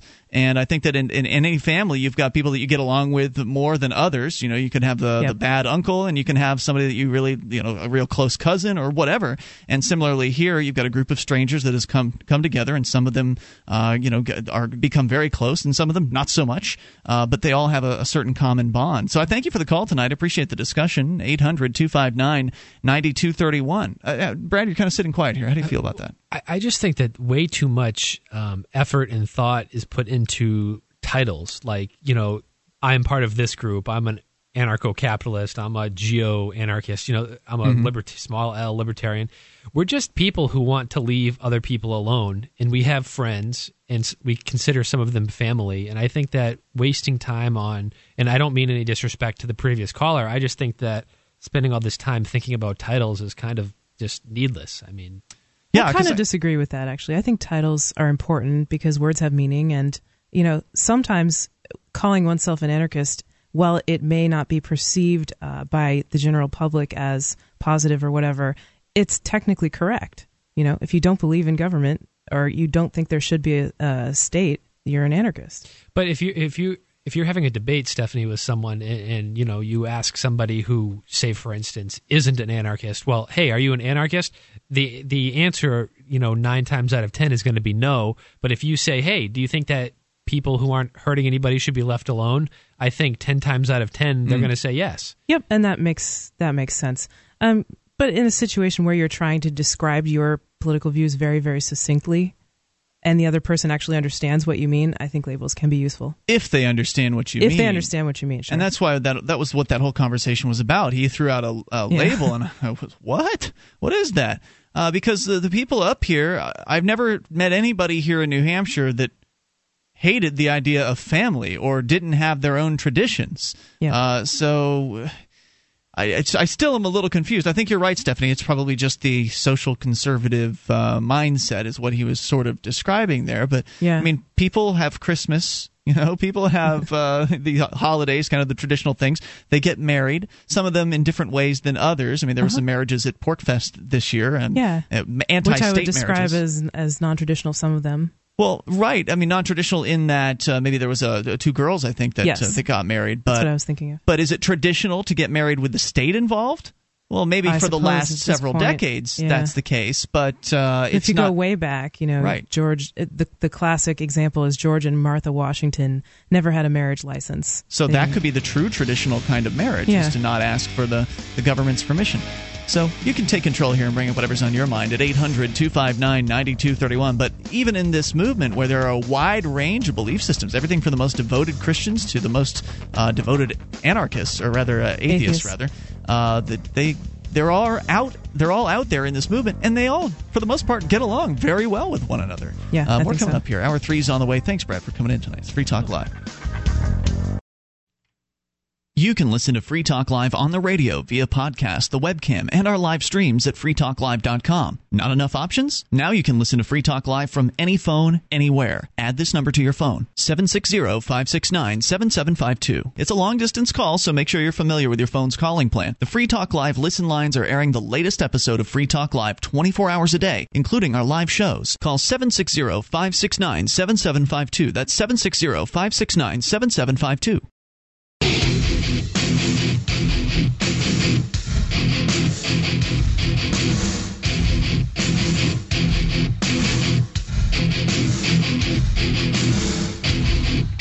This is Free Talk Live. You can take control of the airwaves and dial in toll free. Bring up whatever's on your mind at 800 259 9231. The number brought to you by SACL CAI 1 800 259 9231. You can join us online at freetalklive.com. We give you the features on the site for free, so enjoy those on us. Uh, again, freetalklive.com. Main feature of the site actually allows you, the listener, to control the content on the website. You can submit different things to the site, stuff that you find online that you think is really interesting, that you think our listeners would enjoy. You submit it to the website, and then other listeners get to vote on whether they like or dislike it. And then the most liked will make it to the front page of the site, and then we're more likely to see them and talk about them here on the air. So head over to freetalklive.com to uh, to get interactive there. Again, our number is 1 800 259 9231. As usual, lots to talk about here tonight. Now, uh, Stephanie, I don't know. Uh, Stephanie, by the way, Stephanie Murphy here from Porc Therapy. P O R C therapy, porctherapy.com. Uh, folks can go and listen to your podcast, which uh, yeah, go ahead and put a little more plug in for it. What, what is Porc Therapy? Oh, thanks. Well, uh, it's a show that's about uh, relationships, and we talk about relationships from uh, a liberty oriented perspective. And so um, we've talked about things like reputation and, uh, you know, not hitting children and raising children religious and all kinds of stuff related to that.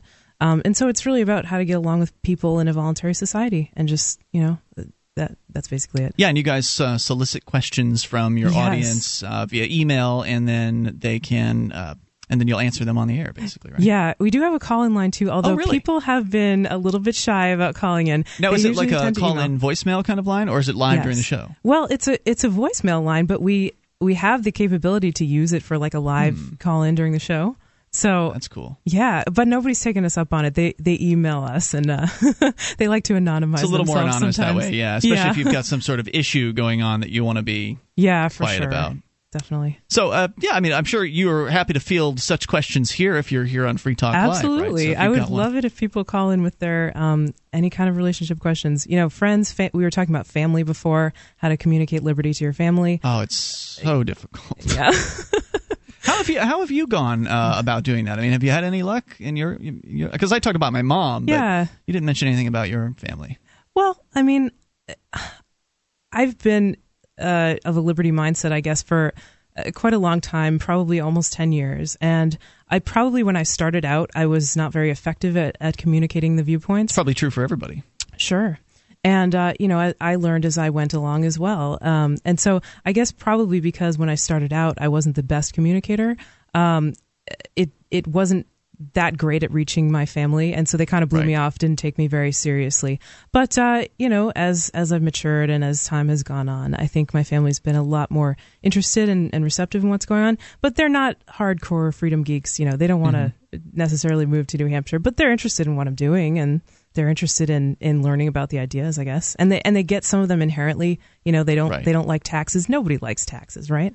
I mean, maybe know. there are Some a people few dyed in the wool kind of Some people, socialists. the people, or- I think the people that are receiving the taxes like them. yes, that's could- probably true, but they don't Yeah. they don't pay. I what I meant to say was that nobody likes to pay taxes. This is true. Although almost no, for the most part, yeah, probably ninety plus percent people don't. Yeah. I mean, having done uh, my share of tax day outreach, Hmm. I can say that there are the occasional people who will berate you uh, and will es- essentially s- be nasty towards you about how it is Sure. they love to pay taxes. You know, oh, I love paying taxes. Uh, well, great, you can pay mine then. How about that? Yeah. I, I like the uh, the thing that some people say about if you like the drug war and you want to pay for it, like why don't you pay for it? And then like the next year we'll put it up for a vote again, and everyone who wants to pay for it can raise their hands and they can pay for it. I think that some of the people that that uh, would claim to like paying taxes, you can usually get them to agree that certain government programs they don't like. So they, Yep. uh, in they overall, they certainly uh, disagree with some of the things the government does. But I think they rationalize the taxes by looking at the things that government does that they perceive as good. You know, so Uh-huh. for instance, health care, uh, whatever other programs they might, the, environment. They have these kind of ideas of what these things are. Now we might know what the, the real story is behind them. We might know that the government uh, actually hurts the environment more than it helps it. That the yeah, government biggest polluter is the military, right? I've heard that statistic. Yeah, it's bigger, Yeah. according to Dr. Mary Ruwart's book, uh, Healing Our World. The military pollutes more than the top four corporate polluters combined. Oh wow! But So they often protect the corporate polluters too.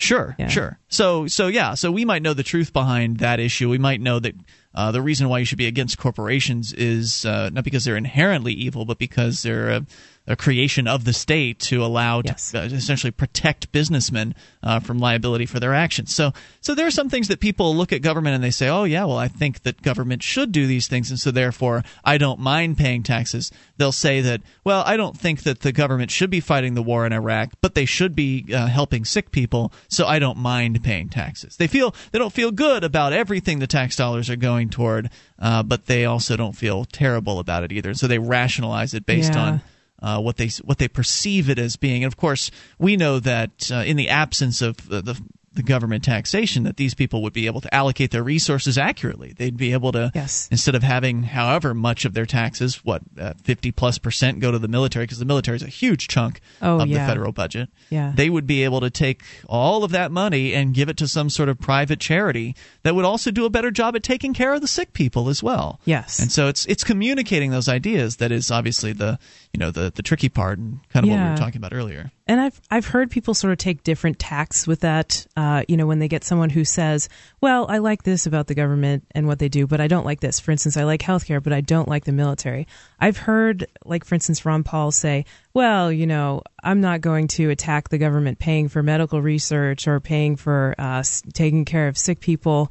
Uh, if they could just get rid of you know this gigantic military budget, I'd be happy. So some people might be persuaded by that, although I think it's probably not the most consistent approach. Yeah, it's not striking the root. Yes. Or you could say something like, well, you know, the government uh, funding funding research, you know, there are private charities who could do that much better and more efficiently and maybe decide uh, better what, what the government should uh, uh, sorry what they should um, what diseases they should focus their efforts on. And it would be voluntary. You know you could give money to those charities based on how good they were right. and based on you know what it, when you liked what they were doing versus having it taken you um, you know by taxation, which is uh, forceful. Well, because when you start digging into the stuff like what the government spends money, I mean, we're talking about medical research, right. uh, or any sort sort of scientific research. When you start digging into that, yeah, you might find some uh, things that are a lot of people would agree would be important, right? But you'll also find uh, just pork basically you'll find nonsense where sure. they're in you know they're investing people's tax dollars in learning about some ludicrous thing that monkeys do. I mean, it might Yeah. be important to a handful of people, but to the entire uh, populace, it might they might disagree. Or heck, maybe something you know. There's the issues uh, of using stem cells in research and things like that. Maybe Very some people yeah. who don't agree with that on a on a moral basis, you know, are are offended by having to be forced to pay for it. And, that so- could be your in, right? I mean, to Yeah. find out what the what the government does that the person you're talking to on that issue would definitely disagree with, and bring that up and say, well, you know, you I know you don't agree with the stem cell funding, so uh, maybe you could uh, explain to them how it is that in the voluntary society they wouldn't be forced to pay for things like Sure. that. Yeah, I when I'm starting out talking to someone about liberty, I like to say something along the lines of, "Well, you know, do you think the government is too big, too small, or about the right size?" That's an important question. A lot of them will say it's too big, but if they don't say it's too big, then you know Move maybe I don't waste my time on Yep. that's a great qualifier. Uh, in fact, that's what I used to do with the the world's smallest political quiz, which is something the Advocates for Oh, Self Government yeah. put together. Very cool. Uh, would give out the world's smallest political quiz to people at public events. And of course, that uh, for those that don't know, you can go to quiz.freetalklive.com. You can take it. Uh, it's a little 10 question survey, uh, 10 issues, and then people mark if they agree or disagree. And then uh, the more they agree, the more libertarian they score. And the more they disagree, the more authoritarian they score. And they can also be uh, left liberal or a right conservative or in the center. And so I use that as my qualifier for people. Like if they were authoritarians, then not the best of uh, prospects for the, the liberty Yeah. message. Yeah, nice to meet you. I would actually always offer everyone, no matter what they scored, I'd offer to sell them some information. Like Yep. I had a book and I had uh, like a flyer. For and a they- they all- quarter, right? yeah, yeah, they all had a price on them. And believe it or not, I actually sold some books to some authoritarians. Hmm. So I, you would think you should just write them off right out the gate. No, no, I'll, I'll give them the chance to learn more, whoever they are. It's Sure. Just I'm not going to spend a whole lot of time on them personally. More coming up. Free Talk Live. This Your Family Today tip is brought to you by Nestle Pure Life Water, helping you drink better and live better by providing a zero calorie alternative to sugary drinks. Visit us at nestle purelife.us. When kids are playing, they often don't want to stop to keep hydrated. So send them out with a bottle of water and encourage them to take frequent drink breaks or call them inside for a quick sip. For more tips like these, visit us at parenthood.com slash your family today. This is Free Talk Live. You can take control of the airwaves. Dial in toll free. Bring up whatever's on your mind. 800 259 9231. That's the SACL CAI toll free line. 1 800 259 9231. Join us online at freetalklive.com. and enjoy all the features there for free, including archives. If you've missed a moment of the show, you can just click and download. The last week's worth are there on the front page of the site, and then when you click into the archive section, you will uh, have access to a few years worth, all the way back to 2006. And it's all brought to you by HostGator. They're a worldwide leader for web hosting, and they make it easy to get your own .com domain name. You create your very own website with their free site builder tools and templates. And if you enter through our special link, you'll get your first month completely free. So enter through hostgator.freetalklive.com. That again, hostgator.freetalklive.com. Whether you want a personal blog or a complete e commerce business website, let the experts at hostgator.freetalklive.com host you. As we continue with your phone calls, uh, we will also talk about some uh, what apparently is going to be a very disturbing story, Stephanie, about pregnant women in jail. Uh, not babies. just pregnant, yeah, pe- women who are giving birth and were restrained uh, against their will. We'll talk about that. Uh, but first, your phone calls. David is on the line in New Hampshire. David, you're on Free Talk Live. Hi, good evening. Hey, David. Um, I enjoy the show Porc Therapy too. I'm Oh, excellent. Thank you, David. Yeah, he I, was, I heard the one where you're talking about the little kid dressed in a what was it? Oh, dressed In a up house- like like a strawberry. exactly. That's a that pet was the peeve of mine. I heard that too. It was quite amu- quite amusing. One. Yeah, that Very was amused. good. But um, I was going to ask the officer. It seems to me a lot of police they seem like they're angry or uh, like they have an attitude or like they everybody's guilty to them or something. Do do you what when he was when you were like an officer? What kind of what did you get from them when you talked to them? Like Brad Jardis is no longer in the studio. Uh, Yeah, he it's oh, he left. he is Oh. gone. But you can ask your question to the ether, and then perhaps uh, one Sure. of them will uh, Right, call in and answer and, and answer it. But no, what was the Oh. question? When he was an officer, what? Yeah, I was just wondering what, and also, how do you know when if they have quotas? You know, because I know a lot Ah, of them yes. do have quotas. They'll never call it that though. Yeah, but sometimes the quotas sort of leak out, you know, uh, against their uh, wishes or whatever of the police department. Yes, uh, but they'll never call it a quota. There's always another term for it. I remember the the uh, the story that we talked about most recently, and it was probably a few years ago now. I think it was the Philadelphia, or not Philadelphia, but the Pennsylvania State Police, where they have what they call the departmental average. And so the Oh, average. and if you were below the average, you got reprimanded, and if you were above, you got some kind of a pay bonus or something. Yeah, something like that. that so the right. so it would be an average amount of tickets, for instance, that uh, an officer would give uh, give out every week. Or I don't know if it was a weekly average or monthly or whatever it was, but they had an average, and then yeah, so it wasn't a quota. Like there wasn't an actual physical number on a on a weekly basis that they, they were nailed down to. But the way that the average thing works is it actually encourages more, right? Because if it's if they're punishing people who are below average, they're trying to encourage them to become above average, meaning that uh, if everybody strives to become above average, more people will be more cops will be giving out more tickets, thereby raising the average. It has nowhere to go but up, actually. Yeah, right. So so actually, a departmental average is worse uh, than an arbitrary quota. Because I asked the Ke- the Keene um, head officer, or whatever it's called, I asked him directly when he was on one of those radio shows, and he said, "No, there's no quota." But, Well, again, it's a true statement if they Yeah. have a departmental average, right? or maybe they don't. you They may not. It's possible they have no nothing of that sort in Keene or whatever. No, I've I've, I've looked at the Keene uh, police logs, and again, I I'm the first person to compliment the uh, the Keene police. I mean, yeah, they're still hurting people and, and doing the wrong thing, but at least they do the wrong thing a little less often than the average cops. I think a lot of other cops around the country. You can look at their police logs and you can see that they pull a lot of people over and they give them warnings as opposed to uh, to give them tickets, and and that's one of those discretionary things that a cop can do, and I think that they should do more of. Right, right, Any- absolutely. anything else you want to share tonight, David? Unlike what they did with that fellow with the bald tires, which was disappointing to me, and I expressed it on also a radio show. Right, where you uh, where they uh, they pulled somebody over as they were coming into Mm-hmm. Keene, making the move to Keene, and uh, uh, ascertained somehow that they were free staters, and then decided to uh, tow their car. Exact Really? opposite of discretion. A matter of fact, rather uh, Was it punitive bumper and um, stickers? No, I think there was conversation that uh, they Wow. they asked them if they were they well they were they uh, somehow revealed they were coming to Keene, and then so I guess that prompted the officer to ask, "Why are you a free stater?" And it was it wasn't long after that that uh, they chose to tow their car for allegedly having bald tires, but somebody else took a look at them and said they looked fine. Or the tow operator actually said that they looked Wow. fine. So And is it specifically illegal to have bald tire? I mean, they you know they have the state mandated mandated inspections where they Mhm. supposedly like look at the tires, but if you're caught between inspections having bald tires, is there a specific law that that person violated? There may be, but no one, no one gets charged with. it. I mean, I'm a person with Oh, like yeah. very little means, and and my tires aren't always perfect, and I've never heard of anyone getting towed for bald tires. That sounds like a singling. To me, that sounds like a singling out and a um, uh, what's the word? with um, Targeting.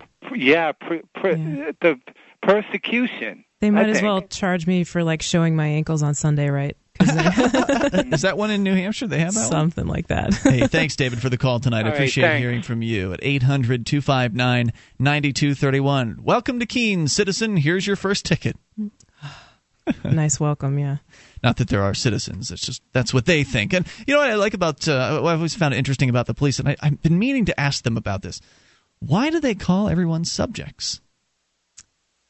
It seems like it's a legalese kind of term, you know, like it means something different than we think it means, but yeah. Seems pretty clear to me what it means. I mean, they don't Yeah. call each other subjects. They're uh, they're fellow officers, That's true. right? They also don't write each other speeding tickets and you know. professional courtesy, as Sure. uh, it is, is called. Uh, but subject is a, and you're right. You know, it could be a legal term, and I've, I'm sure I could pull up a legal dictionary and find out exactly what the the legalese version of it means. But I doubt it's too far off uh, from the uh, the English definition. You're a subject. Well, that means that you're basically a serf or you're owned. Uh, by these people, they look down upon you. Yeah, If you're a subject, you're not on the same level. You're inferior, right? Yeah. So that gives you some idea of it. And David mentioned the uh, the the anger that a lot of cops have, and you know, on one hand, I can't blame them. Um, they do have to deal with some scummy people. Sure. So, so I, I, I can't blame them. But I know that when I was working for uh, for retail, I was working for the, the big Kmart when I was younger, between age 16 and 20.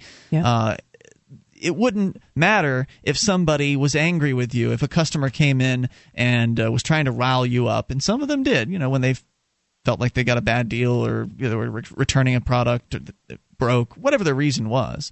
Uh, they'd come in and they'd make a scene or they'd try to get you to, to respond in an angry fashion. It just wasn't ever appropriate to do that. It just wasn't appropriate to let their uh, their attitude infect yours. Well, you don't And- want to yell at your customers. no, certainly not that. But also, you don't want to be infected by any kind of anger. Yes. You don't want to have the angry customer leave, have a good customer come up, and be turned off by you being angry Yeah, about it. You you learn to compartmentalize. If you're going to, uh, you know, have words or something with a with a rude customer, like okay, well, you need to leave the store, or if they're being really out of control or something like that, you've got to put a smile on your face for the next person that comes up because they're someone completely different.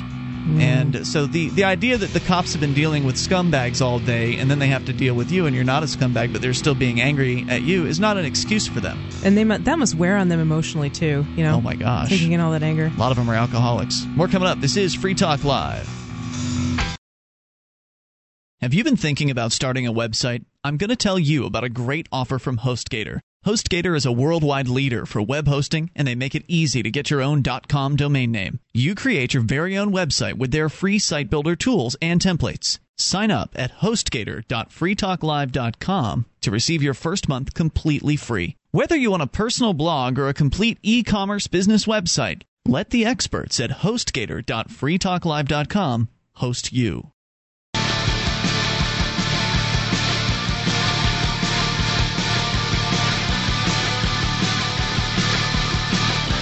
This is Free Talk Live. You can take control of the airwaves. Just dial in toll free and bring up whatever's on your mind. 800 259 9231. That's the SACL CAI toll free line. 1 800 259 9231. You can join us on our website at freetalklive.com. A lot of features there. We give them all away. Those other talk show hosts, they want to charge you for accessing their websites. Ours is free. So head over there and enjoy it, including the bulletin board system with over 500,000 posts. There's a lot to talk about there. Everything from uh, silly nonsense to serious issues. You'll find it all over at bbs.freetalklive.com. That's bbs.freetalklive.com. Joining you tonight, it is Ian. And Stephanie. Stephanie joining us from uh, Porc Therapy. That's porc with a C, porctherapy.com. Uh, again, we will take your calls about anything, but in the absence of those, we will talk about things that are, uh, well, hopefully will be interesting to you. And uh, apparently, this one is because it's on the very top of our website right now at freetalklive.com. Is that where you found this uh, this story, or were you Yes. already aware of it? Uh, no, I found it on freetalklive.com, and thanks to whoever uh, submitted it. So, uh, thanks to Zeus Legion. In fact, you can. oh, uh, I know Zeus. He's yeah. cool. He helped us edit some audio one time. Yeah, thanks, he's a good Zeus. guy. Uh, in fact, Zeus is the man uh, with the voice that you hear on the Liberty Radio Network at LRN.FM. Oh, very cool. The very deep kind of radio, vo- you know, gravelly. yeah, that's awesome. Uh, so do tell, uh, Stephanie, what uh, what is this story about? Okay, so this is from the Chicago Tribune by uh, Colleen uh, Mastony, and it's called Childbirth in Chains. More than 20 former Cook County inmates have filed suit, say they were handcuffed or shackled during labor. Now, I don't know about you. I mean, And they I, were murderers, right? All of them were violent, uh, Uh, no. vicious. no. Uh, probably mostly nonviolent drug Hmm. offenders, uh, simple possession, stuff like that. I mean, sure, there were probably some murderers in there. I don't really know. Maybe the story will get into it. Let's read How it. often do uh, women get caught for murder? Right? I mean, because Hmm, yeah, that's a good question. you, you can't you can't ask the question how often do women kill because it, you only know who gets caught for murder. So Mm-hmm. It seems unlikely that the women that they have in this correctional facility uh, that many of them are going to be there for for murder. Yeah, I mean, I would guess many of them there for maybe maybe petty theft or Mhm. prostitution, maybe dr- drug offenses, stuff like that. And was this a, I missed it? Was this a women's prison or just jail? Uh, it says Cook County inmates, so I don't know. Maybe the article will. Uh, Cook County is likely a jail. If it's uh, if it's if it's got Yeah, county county, in jail, front of it, it's it's likely jail because usually it's state prison. There's no county prisons anywhere. So That makes yeah, these are women who are. If it's a jail, that means that they are in for. I- Less I think a it's year? yeah. I think it's pretty standard across the country that jail inmates are there for less than a year. So you are talking about something that is a fairly minor Mhm. offense. Yeah, and then later it mentions the sheriff's office. So yeah, it's Mhm. probably a small, smaller place. Okay, so here's the story. Um, and the picture. I mean, if you get a chance to check this out, the picture is just very telling. There's a picture of a woman with uh, basically like a single tear running down her cheek, and I feel uh, very bad for her. So, okay. Uh, Latiana Walton went through most of her labor at Stroger Hospital with an arm and leg chained to her bed, she remembers. As contractions surged through her body, she could not move or change position to relieve the pain. A Cook County Oh, Correctional. man. Yeah, I mean, I you can only imagine, right? Uh, I can only imagine what that must be like. And uh, every woman that's out there that's ever had a child certainly knows how difficult that kind of a situation would be. Yeah, absolutely. Or or maybe some some people are listening who are men, but they've seen wives or sisters or other family members give birth, and it's it can be pretty painful. I mean, especially the process of labor; it can go on for days sometimes.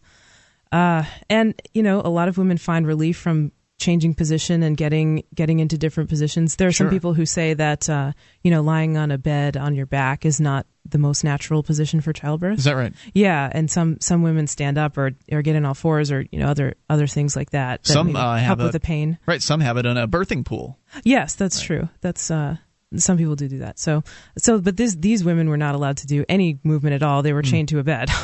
uh it, so this woman in particular had an arm and a leg chained to the bed. Jeez. Right. I mean, they couldn't if they're going to if they're to restrain her, they couldn't just do one arm or something so at least she can move around. Jeez. Like talk about no compassion. Yeah, that's horrible, horrifying. Uh, so she says, uh, as contractions surged through her body, she could not move or change, change position to relieve the pain. A Cook County correctional officer repeatedly refused to remove the restraints, she said, even when a doctor objected, saying that he was unable to administer an epidural.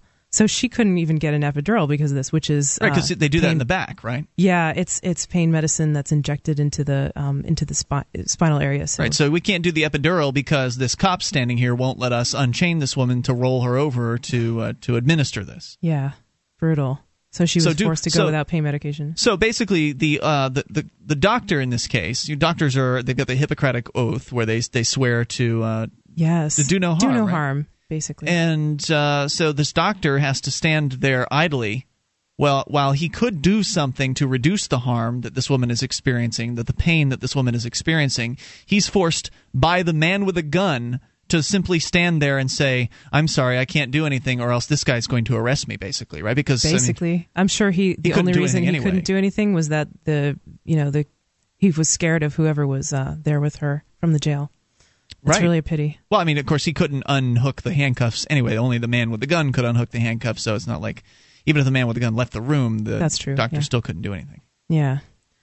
So she goes on to say in the in the article, the woman is quoted. I actually said to the guard, "Where am I going? I'm crying. I'm in pain." Recalled Walton, 26. I mean, if that's what it's about, if it's about keeping her there in the hospital to to ensure that she doesn't go somewhere, the man with the gun could just stand in the room as he clearly was doing. Sure.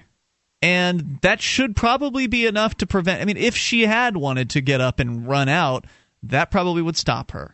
And You know, the, the I mean, she's shoot. in labor. Did you think she's going to run around and? It's ludicrous. I, I don't think she could go too far. No, it's absolutely she's absurd. having contractions. I mean, if you've seen women who are who are experiencing labor, like it's probably kind of difficult for them to even walk. Sometimes they double Oh, over in God. pain when they feel one. So yeah, they're in that bed because they need to be there. There's nowhere else they can be. Yeah.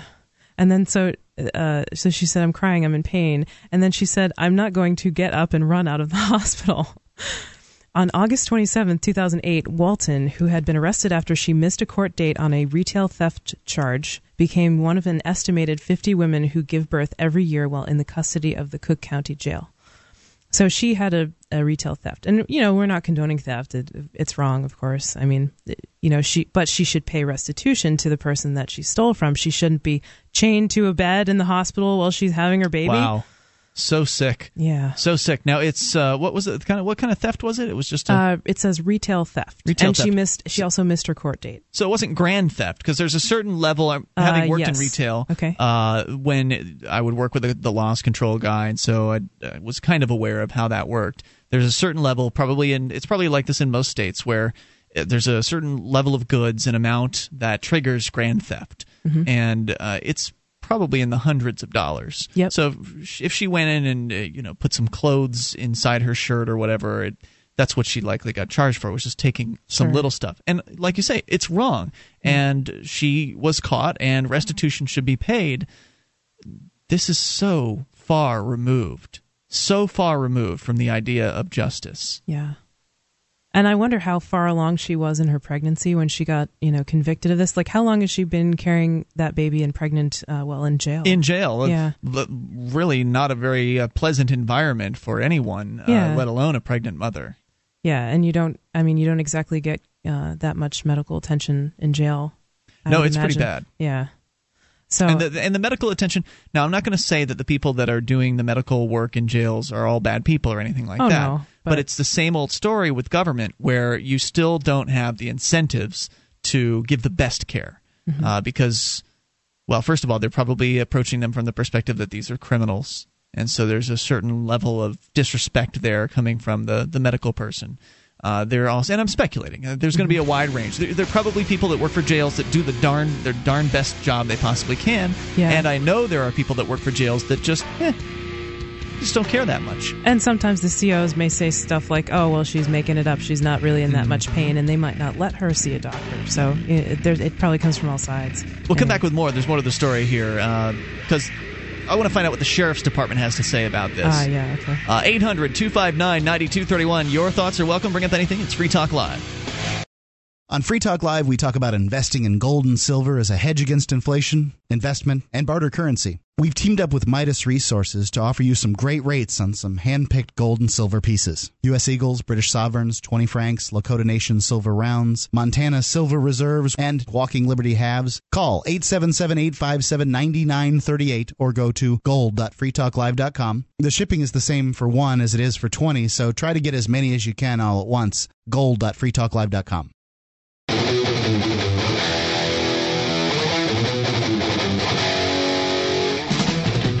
Talk Live. Only moments remain. Just enough time for your call. If you make it right now, 800 259 9231. That's the SACL CAI toll free line. 1 800 259 9231. You can join us online at freetalklive.com. We give you the features on the site for free. So enjoy those on us. Again, that's freetalklive.com. Uh, so, oh, by the way, if you want to help support the show, One of the ways you can do that is by going to promote.freetalklive.com, and you will get a whole list of things that you can do to help get Free Talk Live on more radio stations, into more people's ears on the internet. Head over to promote.freetalklive.com as we continue here. And what is a four page story? Uh, four internet pages uh, from the Chicago Tribune, and it's the top story right now at freetalklive.com, thanks to uh, listeners like you voting it up and bringing it to our attention. Stephanie, you wouldn't have seen it had it not been there Yeah. at the top of the website. And it's about women in Cook County, uh, and this is Illinois. Which I think does that contain Chicago? It must. Yeah. Uh, women in Cook County who are giving birth while they are in the custody of the Cook County Sheriff's Office in the jail. Now they're not being and I'm I'm shocked that they aren't actually forcing them considering how awful they're treating these women. I'm shocked they're even bothering to bring them to the hospital in order to have these babies. I guess that's a good thing. Uh, but they're chaining them to the bed. They're shackling their arm and at least one arm, at least one leg, uh, both, uh, one of each, to the the bed. They also, on top of that, are posting at least an armed guard or two uh, Mhm. in the room with these women. Sometimes not even female, says the article. Oh, yeah. Yeah. Most- they say would- preferably female, but sometimes it's not, and that might be embarrassing. Likely would. Um, So let's continue with the story here. We're not going to get through the whole thing because it's so lengthy, uh, but there are definitely some more things that are worth uh, worth pointing out here, and uh, it's certainly one of those uh, items that's worth going and, and experiencing the entire uh, piece.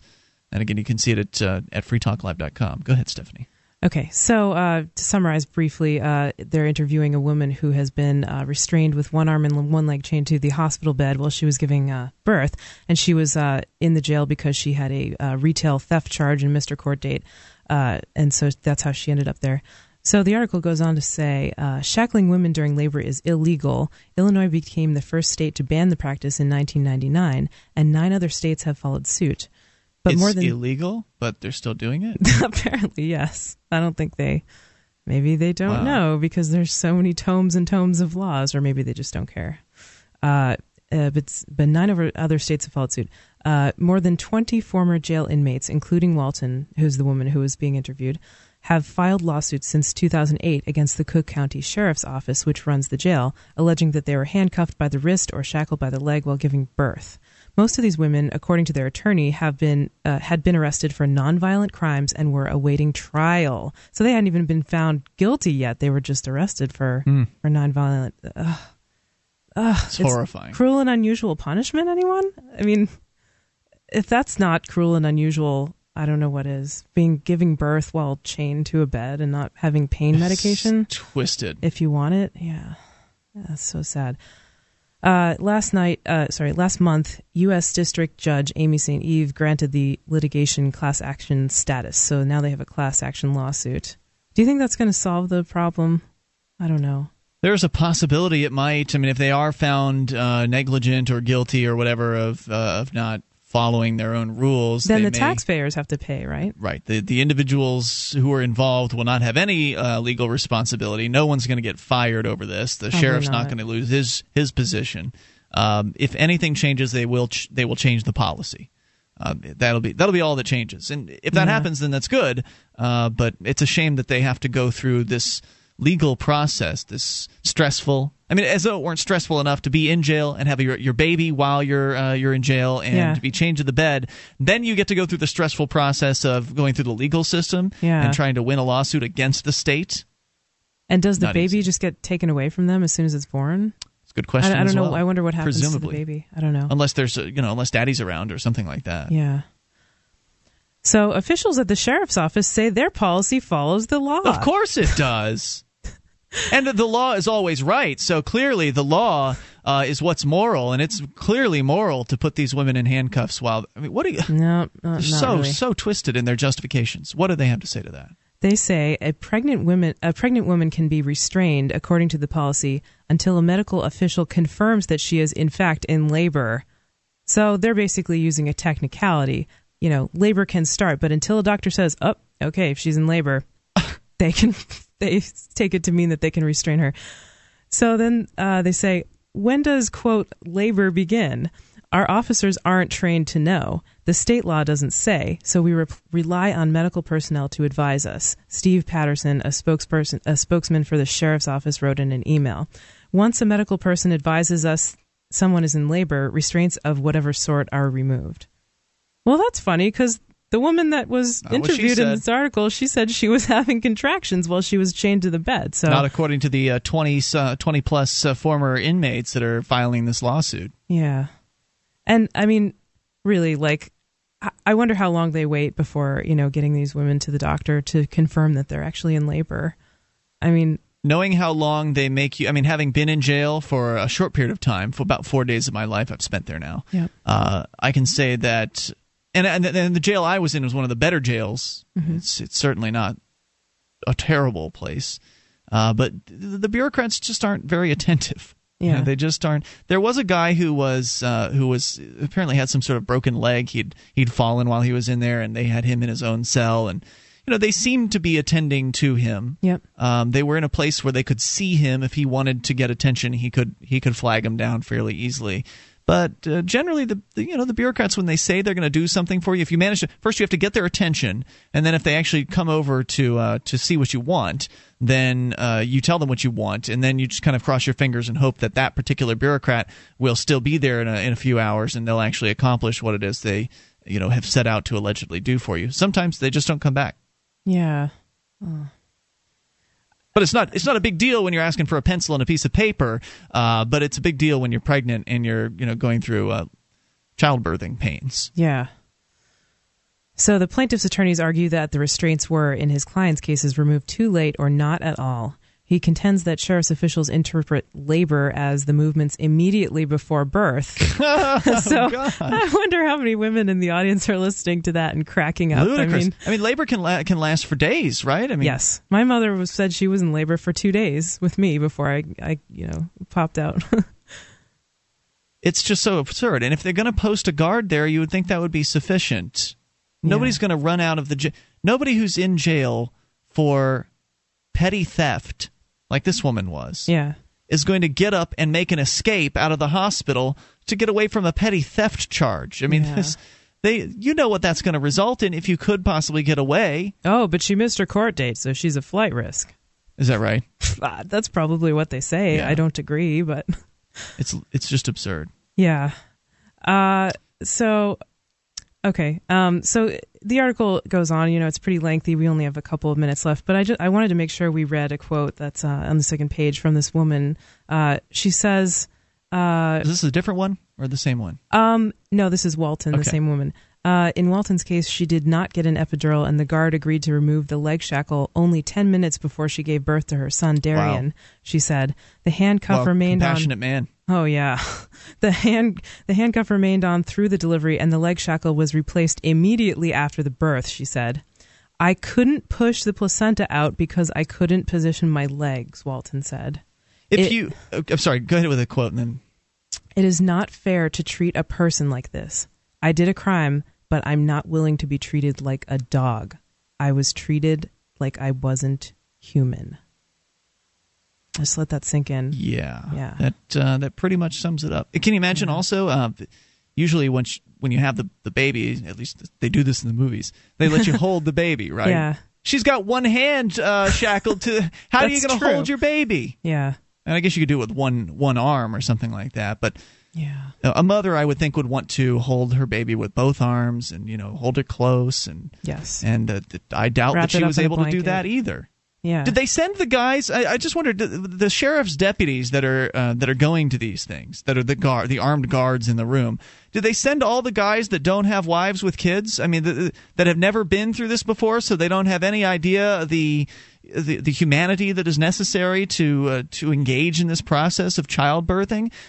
You would think that a lot of these guys have kids. I, I imagine they do. Yeah, It's just that when them. they get into this job, and we've seen this with the uh, the different studies that have been done on uh, jails and guards and Mhm. the guards and the uh, the oh, the Milgram study and stuff. Yeah. Yeah, Stanford Prison Experiment Yeah. was was one of them where you put somebody who's otherwise a caring, compassionate person in this role of power, in this role where they have control over uh, people's lives, and they become they they move toward becoming sadistic.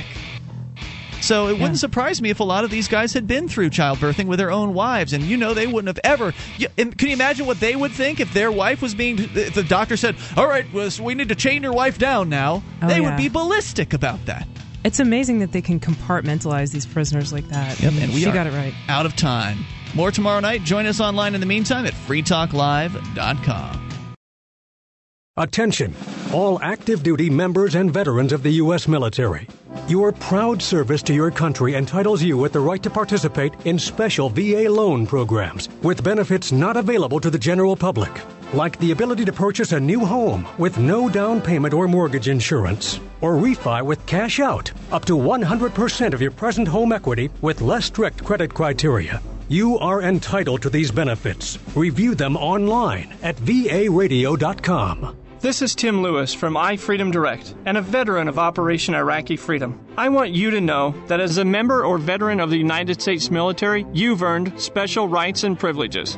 On your feet and get the details at varadio.com. iFreedom Direct Corporation is a private lender approved by the VA and licensed in most states. In certain states, certain restrictions and limitations apply. For a current list of licenses, disclosures, and all benefits, go to varadio.com.